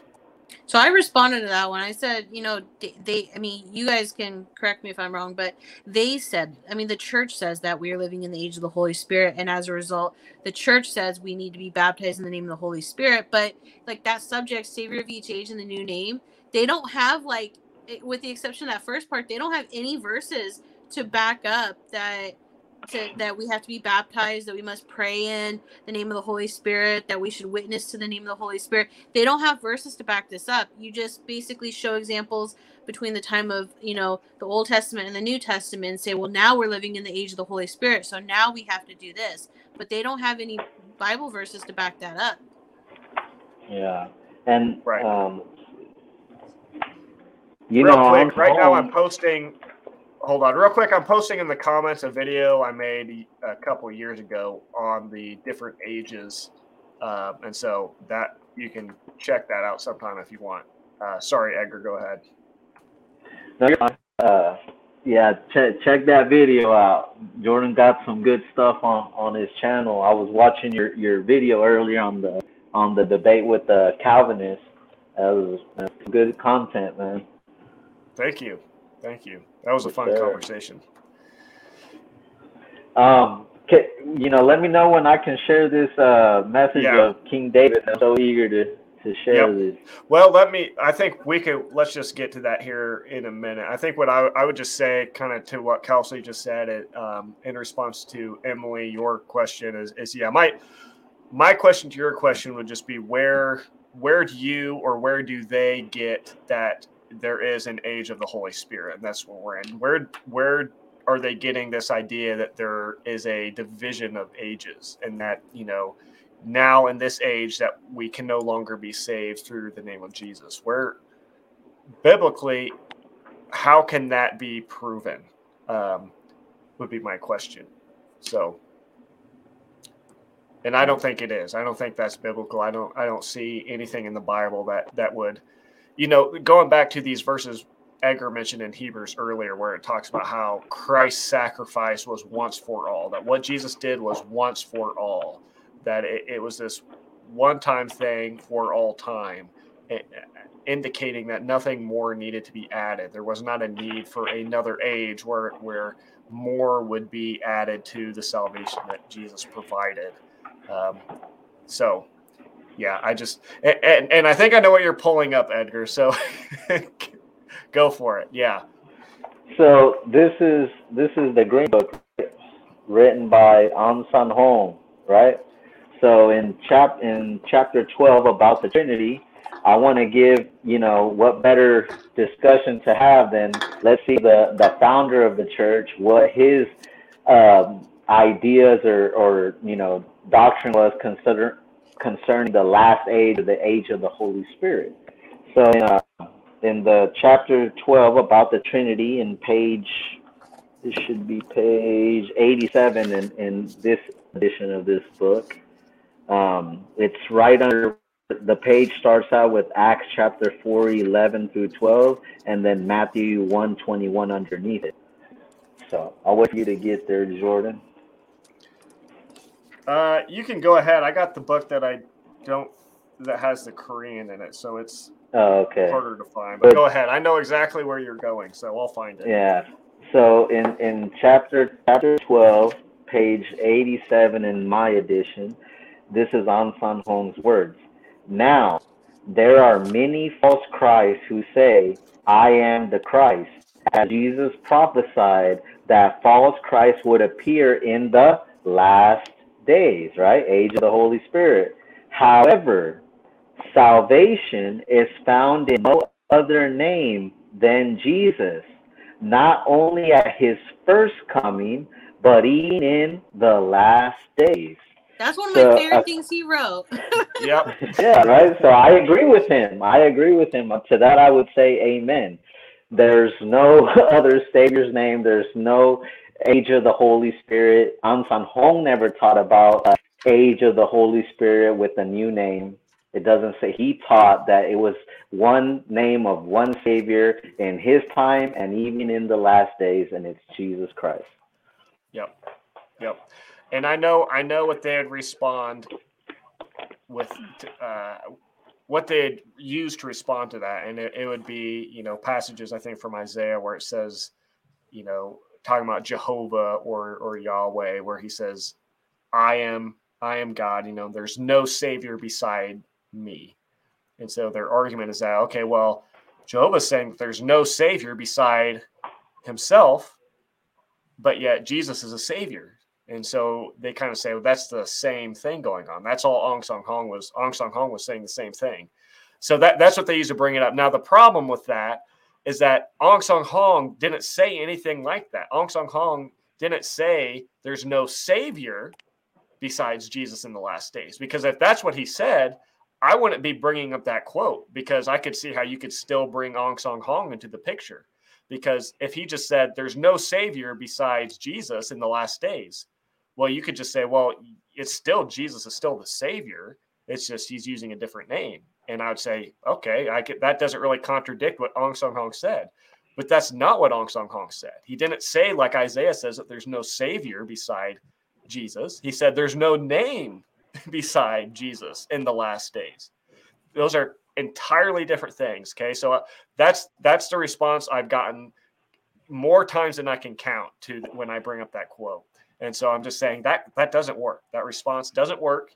That's still a huge problem from from Ahnsahnghong himself. Um, he taught salvation can only be found in Jesus, in the name of Jesus, in the name of Jesus, even in the last days. That's a huge thing. And I'm shocked, honestly, I'm shocked that the WMSCOG has not removed that. And, so if they come out with a new probably, version, check yeah, it, guys. Chapter 12. Check it. Yeah, check that new version because we've talked about this a lot. So it seems probably like it's only a matter of time before they take that quote out. So, yeah. all right. Kelsey, did we have anything else? Or, uh, oh, Edgar, did you get to the you still David. wanted to talk about King David, right? Before we're at, okay. So yeah, I think we could we should probably get to that, and then we will we'll wrap it up with that. So Edgar has some some things he wanted to share real quick about uh, King David, and so Edgar. Jordan, we still got two more hours. We usually do five. yeah, I know. I don't think I can do it. This is gonna be a short one for people. I know. Yeah. Yeah. I'm gonna I'm gonna make I'm gonna make it short and sweet. I promise. I'm I'm gonna try my best. Um, so again, the reason I'm addressing these things is because they were Melchizedek and King David were the two main points that uh, Oscar and uh, David kept bringing up over and over and over. And I thought, what better way than to answer the questions than on live, you know, and I was hoping that they would, you know, join and that they could mm-hmm. conversate and everything, but because they they couldn't for whatever reason, I'm going to give the answer instead of just typing it to where only a few people can see it, the whole world can see and examine for themselves, you know, what what what side they stand on. Um, but you know, the prophecy of King David, basically, they you know they start off saying that the Bible is a book of prophecy, and that you know Jesus is the is the spiritual King David. He is, he is David, and that you know uh, he appeared in the last days, and he needs to reign for you know he he had to reign for 37 years, and he brought the everlasting covenant. And how Ahnsahnghong matched the you know perfectly. He was baptized at 30, reigned for 40. And so the first question that I want to bring up is why does the Bible call Jesus the root or the offspring of David? In other words, it's wordplay. When when they when you're learning this prophecy, they tell you that Jesus is without a shadow of a doubt King David.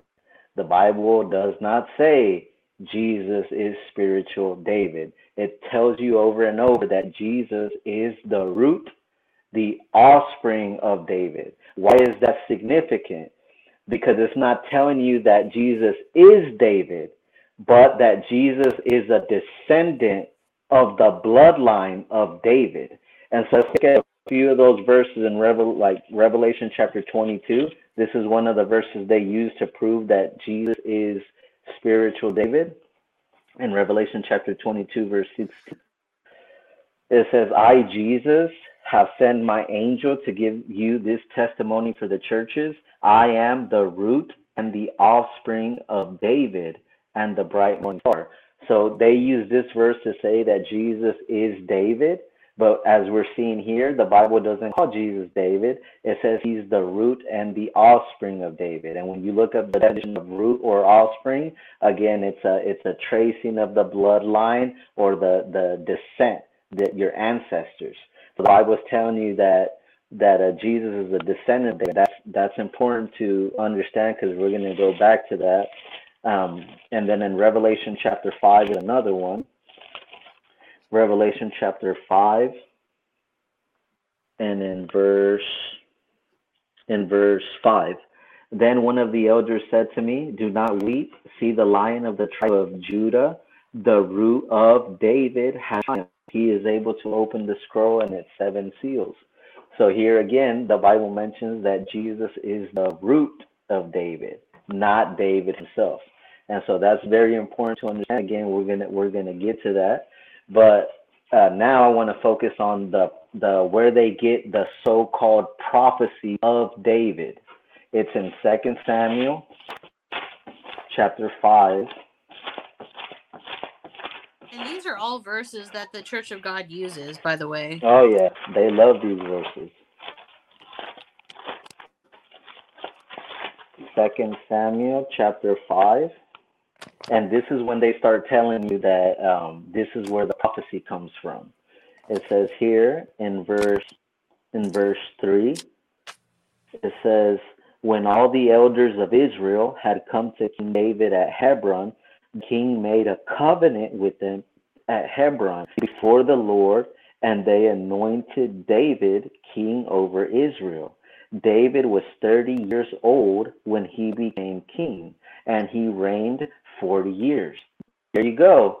That's their main verse to say that this is a prophecy, that this has to be fulfilled in the last days because of this verse that says, when which is explaining a part of King David's life and it right. has no foreshadowing. It's not telling you. The funny thing is, when you look at prophecies of Jesus at his first coming, you know, there's verses that that's giving you like a future tense. You know, a child will be born. He will be called, right? You have prophecies like he will be born in Bethlehem, right? You have verses like Isaiah 53 where it says he will suffer, he's going to be broken, he's going to all these things. You can see the foreshadowing they're talking about future. As to where Ahnsahnghong's prophecies are not even prophecies at all. This isn't talking about the future. They just pick something now out of David's life because there's many that he did, but they chose this one because when they do the math, they can add it up to say, well, Ahnsahnghong fulfilled this most important prophecy of. But actually, even being anointed at the age of 30, look it up in world history, that was not strange. That was actually most people that were anointed or baptized was at the age of 30. That's what they considered like being an adult uh, a man. So age 30 was not anything significant. So David was baptized at 30 and he reigned for four years. This is where they get their prophecy, but I want to make it clear that when you look at a prophecy like this compared to the ones of Jesus, this is very vague at best. It has no foreshadowing. It's not going into into the future. There's just they're picking out something of David's life. And so uh, the other part is the way that they say that uh, that Jesus Christ is the is the spiritual King David. The way that has to he has to be like the David in order to fulfill that prophecy is they say that he he brought the covenant that's their main argument besides the the history part of it being 30 and reigning for 40 they say that what really the sign of david is what they call it is they say king david was promised a covenant. And it was it was the god's love for david that david would bring the covenant into the world. And so they say that this covenant was brought by jesus who is the spiritual david. He brought this covenant but let's look at the verse that they use to explain that in Isaiah chapter 55. In Isaiah chapter 55, verse 3, it says, Give ear and come to me. Listen that you may live. I will make an everlasting covenant with you, my faithful love promised to David. So their point here is they say this everlasting covenant was only promised to David. So the spiritual David is going to be the one who brings this everlasting covenant. This covenant has to be brought by true David. They say David has to show the ID card of the everlasting covenant. Whoever comes with that ID card of the everlasting covenant has to be the mm-hmm. spiritual King David. And so obviously they're going to connect this to the Passover. Um, what's funny about this is that the Bible never mentioned that we that we have to uh, believe that Jesus is the spiritual King David. The Bible says that Jesus is a descendant of David, and that's actually the prophecy. And the thing is, we can under. I never understood why even the members brought this up when they were talking about you know the order of Melchizedek. They're so quick to Matthew chapter one and Luke chapter three that talks about the genealogy of Jesus right? And so they bring it up, talk about you know genealogy and their argument. But what's funny is, have you ever asked yourself, why is the genealogy so important and why was it mentioned in the Gospels? Why did Matthew write a full account of the genealogy of Jesus the Messiah? And in Luke chapter 3, another account of Jesus the Messiah, even though they're a little bit different. One, the, uh, what, what is it? Matthew is, see yeah, Matthew traces the the bloodline of Jesus to through Joseph's line, and many uh, biblicists and scholars say that in the book of Luke, it's actually Mary's bloodline. But the reason why this is important to understand is why was this even mentioned? Well, when you look at verse one, it says in Matthew chapter 1, verse 1, this is the genealogy of Jesus the Messiah, the son of David, the son of Abraham. And then in verse 6, and Jesse the father of David. So you see the point of why they're bringing up these genealogies in, in the Gospels and why it's so important is because the prophecy was actually not about 40 and, and uh, anointed at 30, but it was actually that a descendant of King David was going to sit on the throne and rule. That's what Daniel prophesied about, and that's what the Old Testament prophets prophesied about. And it's important to understand this is this is actually the prophecy of David. Now concerning why the Church of God brings up Isaiah chapter 55 that we read over, they say, well, now that they got you thinking the whole prophecy of David is the 30 and the and 40 and that he's the spiritual David, now they're gonna now it's easy for people to understand, okay, so if he's the spiritual David, he has to bring the everlasting covenant that was promised David. David was promised a covenant, right? And so they say this is the Passover. Well, now it's time to see what the Bible say is the covenant that was promised to David, God's faithful love promised to David. Let's see in the in the book of Psalms.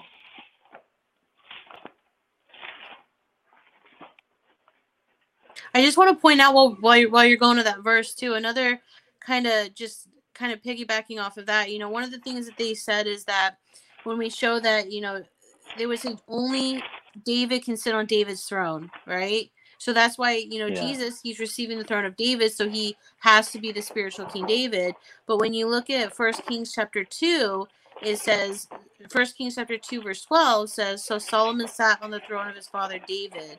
So I mean, it's just little things like like just you know like what you've been mentioning this whole time. You know, mm-hmm. you know, you're encouraging people to to look at the context in which stuff is written and look in and yeah, around right. the verses because it's the little things it's that only, they say, like yeah. that sentence, right, is not biblically accurate. Right and that's one that they they would they would say in like a question, right? Like yeah, yeah, yeah like like Little it's David's like throne, that. so only David can sit on the throne, right? Like who who can sit on David's throne?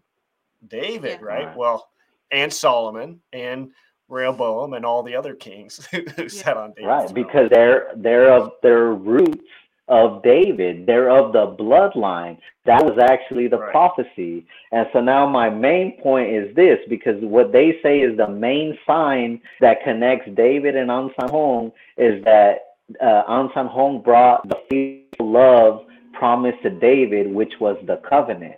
Well, let's see if the Bible actually teaches that a covenant made between David and God had anything to do with the Passover. Let's look at the book of Psalms, chapter 89.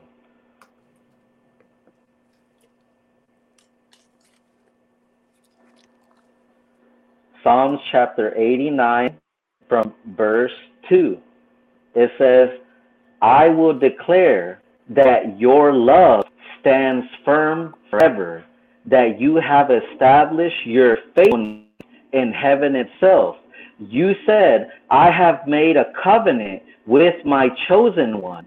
I have sworn to David, my servant, I will establish your line forever and make your throne firm through all generations. Verse 24 my faithful love will be with him, and through my and through my name his horn will be exalted. Verse 28. I will maintain my love to him ever, and my covenant with him will never fail. I will establish his line forever, his throne as long as the heavens endure. Verse 33 But I will not take my love from him, nor will I ever betray my faithfulness. I will not violate my covenant or alter my lips have uttered. Once for all, I have sworn by my holiness, and I will not lie to David, that his line will continue forever, and his throne endure before me like the sun. It will be established forever like the moon, the faithful witness in the sky. And last verse, verse 49. Lord, where is your former great love, which in your faithfulness you swore to David? So when we when we look at a book like Psalms chapter 89, it leaves no room for doubt. The covenant that was promised to King David, his faithful love, that everlasting covenant, was that his Messiah, one coming from, yeah, not 40 years, not having anything to do with 30. It was that King David, his, his from his bloodline would come the Messiah who would reign on the throne forever. And that's that's been fulfilled. And if you read the book of Hebrews, you'll understand what Apostle Paul was trying to say about Melchizedek and Jesus. Jesus is the high priest who sat at the right hand of God, who's reigning on the throne right now as we speak. He was the one that was given all authority on, in heaven and on earth. Jesus was the culmination of all the prophecies of the Old Testament. And so that's that's what you know to kind of speed up a little bit. That's what I want wanted to mention we, about King David's also, prophecy. One thing I want to point out too, just to kind of close the the King David chapter, is that uh, one of the, the things that the Church of God says is the the sure sign by which we can recognize second coming Christ when he comes as King David is that he must bring the Passover, right? That the Passover is this eternal, everlasting covenant. But King David never kept the Passover. yeah, there's not not not as recorded in the Bible, anyways. Yeah, yeah. not as recorded in the Bible. So how yeah. is that something that King David, you know, allegedly a man after God's own heart, the sure sign by which we can recognize second coming Christ when he comes as King David? It's just it. Yeah, it doesn't make it sense. Seems problematic. But yeah, it, that's that's a huge thing concerning the supposed yeah, David prophecy that there's an emphasis on obviously by the World Mission Society Church of God that that the Messiah, the Christ, he would reign, you know, this 40 year prophecy that he supposedly had to fulfill. But where do you the only prophecies you see about a length of time that the Christ would reign? It's not only here, but it's in uh, many other prophecies. It talks about his reign, his throne enduring forever as the sun and, and the moon. It's his his reign is established forever. So there, there's there's no prophecy that says Christ would reign for 40 years. That there's some sort of 40 year mark that Ahnsahnghong had to come and finish up because Jesus only fulfilled three years of that. Uh, yeah. Th- no, that's not in there. Jesus is said that he it's in Ephesians says he he's seated at the right hand of God. He sat down, and so he's reigning now. Is what the New Testament teaches, and that reign is said to endure, last forever, not forty years. So, so right at the beginning, right at the forefront, the supposed Ahnsahnghong's, you know, King David forty year prophecy is entirely debunked. I think J- just from that those passages, those verses you pulled up from Psalm 89. And uh, you know, one one more thing I want to mention since we brought that up in uh, First Corinthians chapter 15. Since you were bringing up about the reign, also a very important part because again, they cut Jesus short by saying that Jesus' reign was cut that when he died, his reign stopped, right? But that's not biblical at all. Even that's what the Pharisees understood about, you know, Jesus Christ claiming to be the Messiah. They said, We have heard from the law that the Messiah would remain forever, right? So in First Corinthians chapter 15, let's see Paul's understanding of this. And, and you know, they say, remember, it's the reign. Jesus his reign stopped. Even they mentioned that in comments. Jesus didn't reign for uh, 40 years. He only reigned for three. That's what you're taught to say in the sermon. Right. Well, look in, in 1 Corinthians 15, verse 20, verse 23. But each in turn, Christ the first fruits, then when he comes, those who belong to him. Then the end will come when he hands over the kingdom to God the Father after he has destroyed all dominion, authority, and power. For he must reign until he has put all his enemies under his feet.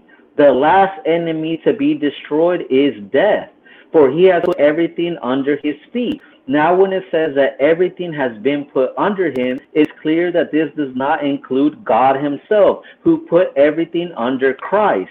When he has done this, then the Son himself will be made subject to him who put everything on him, so that God may be all in all.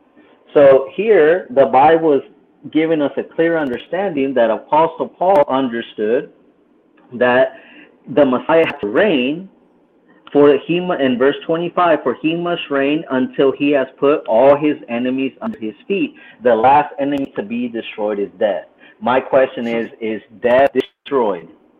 It's not, right? People are still dying. It says Jesus will reign until death is destroyed.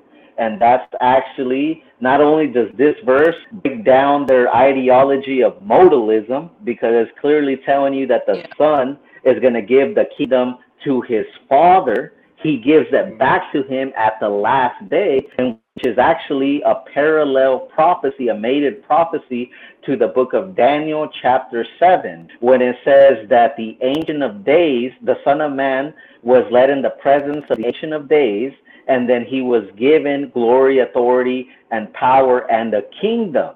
Right? So, this is in Daniel's vision, he saw when Jesus was receiving the kingdom from the Ancient of Days, which First Corinthians 15 clearly tells us it's God the Father. The reason I want to make that clear is because when we used to study Daniel 7, I heard from pastors and missionaries tell us when members would ask, well, if the Son of Man is Jesus in Daniel 7, who is the Ancient of Days that was there with him? I thought we're, it's one. And their answer was, the Ancient of Days is Mother. I heard that and I was taught that multiple times by different leaders. But I never understood how and why I took their word for it. Now that I'm really understanding the Bible, I'm seeing Daniel is directly connected to 1 Corinthians 15, and it tells you that that Ancient of Days that handed the kingdom over to Jesus in Daniel's vision, it calls him by name here, God the Father. So it's not a mother it was God the yeah. Father right. who gave the, right. the Son of Man the kingdom.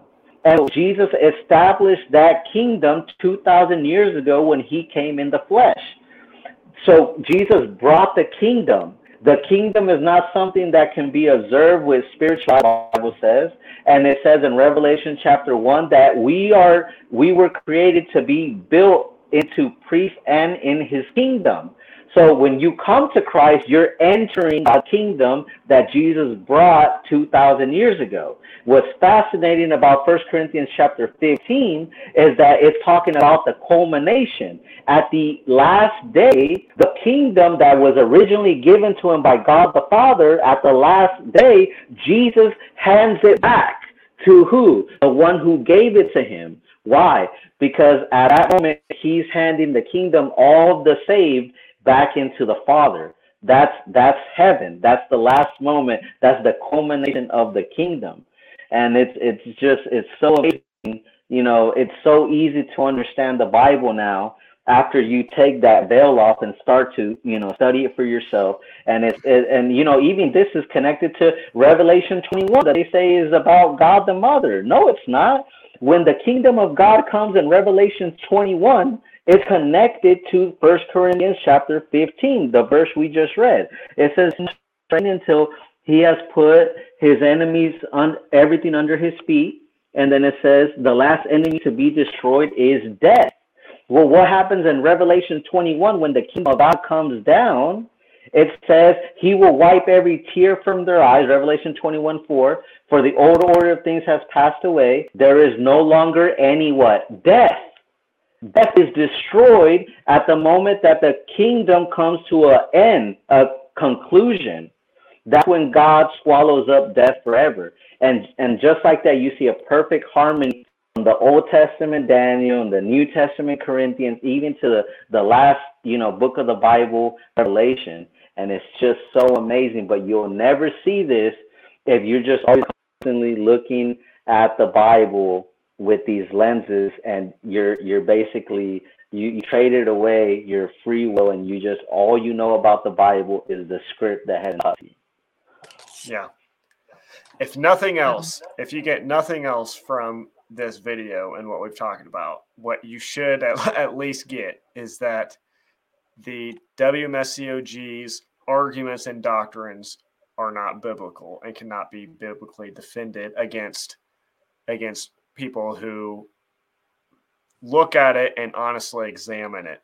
Um, so if your reasons for staying in the WMSCOG is because you feel that they are they have like a monopoly on understanding the Bible, um, don't don't let that be the reason you stay because I think what Edgar's shown uh, repeatedly in this video is that you can look at the Bible and when you actually examine the context, you examine it with um, a unbiased view going in. You're not reading your own preconceived doctrines and beliefs into it, but you're just trying to understand what did the author actually intend to communicate here.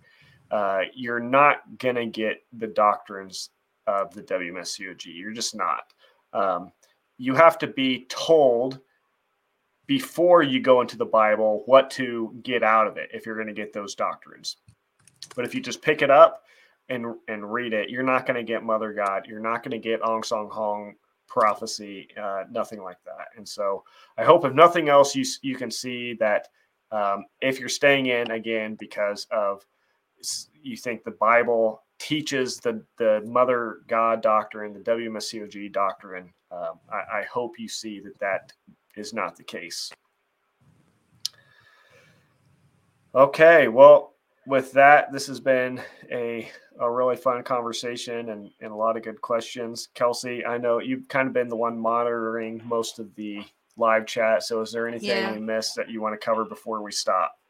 Um there well there's one person who says they have a question, but um they need a few minutes. So maybe that one person, if you want to put the question in the the comments the comment of this video. Yeah like the actual comments, not the live chat comments, and um, then we can try to address then. Um, but one thing I want to I want to share before we close this is um, because one of the questions that I get asked a lot is like um like a kind of like about like the healing process of leaving this group right because mm-hmm. it's not i mean it, it, it's one thing to, to to physically leave but it's like all the emotional impact and the psychological impact afterwards right and so one thing that has really helped me recently that just came out is this really great podcast um, called Playing in Traffic. It's on um it's on Spotify. I don't think it's on Apple. It's only on Spotify right now, but you don't need like to pay for Spotify to be able to see it. But I was just going to mention this, Kelsey. So yeah, it's great Jordan. You were on it. You were on it not too long ago too. Yours was yours yep. was great. Um, but it's uh yeah, it's it's a podcast. They're in their season two, and um, like for me, this this podcast has been really healing to listen to because they even have a whole episode on healing. Because it's they go through like the bite model and how um, you know the the church that they belong to fit that bite model and um, again healing. And it's also from the perspective not only of a former um, member like a former like um, cult member but also their their family member as well. So perspectives of like both mm-hmm. sides. So um so yeah like i mean i've you know i've listened to a ton of stuff from former members but this in particular really stands out to me because it's like you you hear and see so many different perspectives so i highly recommend i can't recommend it enough and if you want to share like your story and you want to share anonymously it's a great like tool for that as well so um, if you check again it's called playing in traffic and it's available on like Spotify. So they have their contact. Reach out to them. Yeah, yeah, I listened to it on Apple Podcasts, so you can find it oh, on those okay, podcast cool. platforms. But but yeah, I was just interviewed for that, and so full disclosure, I am very open with with them in that interview, and I I you know one of the questions they asked me about was how um, doing this, interviewing members, if it's impacted my faith personally. And so I, I kind of open up about that because the honest answer to that question is yes, it has. In a lot of ways, um, dealing with cults has really made me, you know, one of the things I told them is as I've been on these videos saying, you guys really need to, you know, do your research, think about what you're believing in. Don't just believe something because you've been taught it, uh, and and that's just what you've always believed. And and so saying that over the past several years um, has has been like a mirror in my face, saying, if you're going to tell other people this, you you have to do the same thing and apply that to yourself. So, yeah, it's uh, it's been an interesting season of of um, really examining my own beliefs and putting a lot of basically everything up on the table and and and trying to figure out okay what what needs to stay and what needs to go. And there's been some things that have stayed there's been some things that have been been thrown out and so anyways i'm just saying that to say full disclosure as you listen to that it is a, a pretty open um, uh, confession of a struggle of faith and so hopefully that doesn't freak people out too much um, but it, I, I, it was a lot of fun. Authentic. It was a really fun conversation. It, it, it makes you like I, I know like um I, I know a bunch of people listen to your episode and it it even people who like they've left the group or they have family members in the group who aren't necessarily religious, they really appreciate how authentic you are in in sharing those struggles. So yeah, yeah, that's good. That's good. Yeah, it was a it was a lot of fun. And yeah, so that that podcast is, I think you know, there's also I, I have never mentioned this one too, but there's also the Simple Christian podcast. Um, yeah. Uh, another podcast. Uh, yeah, and he interviews former members. So any, you know, that really those two, and then Great Light Studios are the only. There might be more out there, but those are kind of the the main ones I'm aware of that are obviously there's there's the website, there's the examining site and stuff like that. But I think anything right now, any platform ministry, whatever it is that's that's dealing specifically with this group, I think needs to be supported. Um, and so continue to support, you know, not just us but other other groups as well, because the word needs to get out there um, more and more because this group messes up people's lives, it messes up families, messes up marriages. Uh, and so, yeah, anything we can do to help um, is great. So check out that podcast. Again, it's playing in traffic. So uh, any last thoughts, Edgar, Kelsey, as we as we say goodnight? Mm, thanks uh, for sticking with us. I mean, yeah, yeah. So I, I have I have a few uh, final thoughts that I, I want to mention. Is like one is also that uh, I do plan on uh, make creating a, my own YouTube channel, and uh, you know I encourage everybody to come check it out. I'm gonna the reason why I'm gonna do this as well because there's a lot of people that's called me personally and there's a lot of like you know people like Hispanic people that don't speak English that are that are mm-hmm. you know stuck in, in this cult and a lot of people that I've met through the years and you know I'm able to speak Spanish so I want to deliver you know a lot oh, of content wow, yeah. in, in Spanish to to help them out as well. I think you know the more awareness we can bring the better. Like like you said everyone that's you know in this field it's important to you know to yeah. to help everyone. And i'm also going to focus on you know obviously i'm going to speak a lot on the world mission sector because i was a part of it. I know the ins and outs of it. But i also want to talk about you know uh, other other cults you know other groups and you know help people out you know. Generally that's what's on my heart and you know that's what i i want to dedicate my life to. So you know, stay stay tuned and you know, hopefully, you know, uh, get some good content out there. Yeah, that's great. I literally like probably two days ago at, at the most was thinking, man, I need, I wish I could find somebody who spoke Spanish because I know yeah. there's a huge crowd for that of people that that want that content yeah. that need that, and I have no ability obviously to do that. But I I I've thought, how could I like create a second channel or something that's just for that that crowd? So I'm so glad to hear that you you will do that. I've had um, a lot of people yeah, reach out to me asking for Spanish content because they yeah. want to share with like their family who is you know in the church right. and um, but right. they're they don't speak English. So yeah. Yep. Yep. That's great.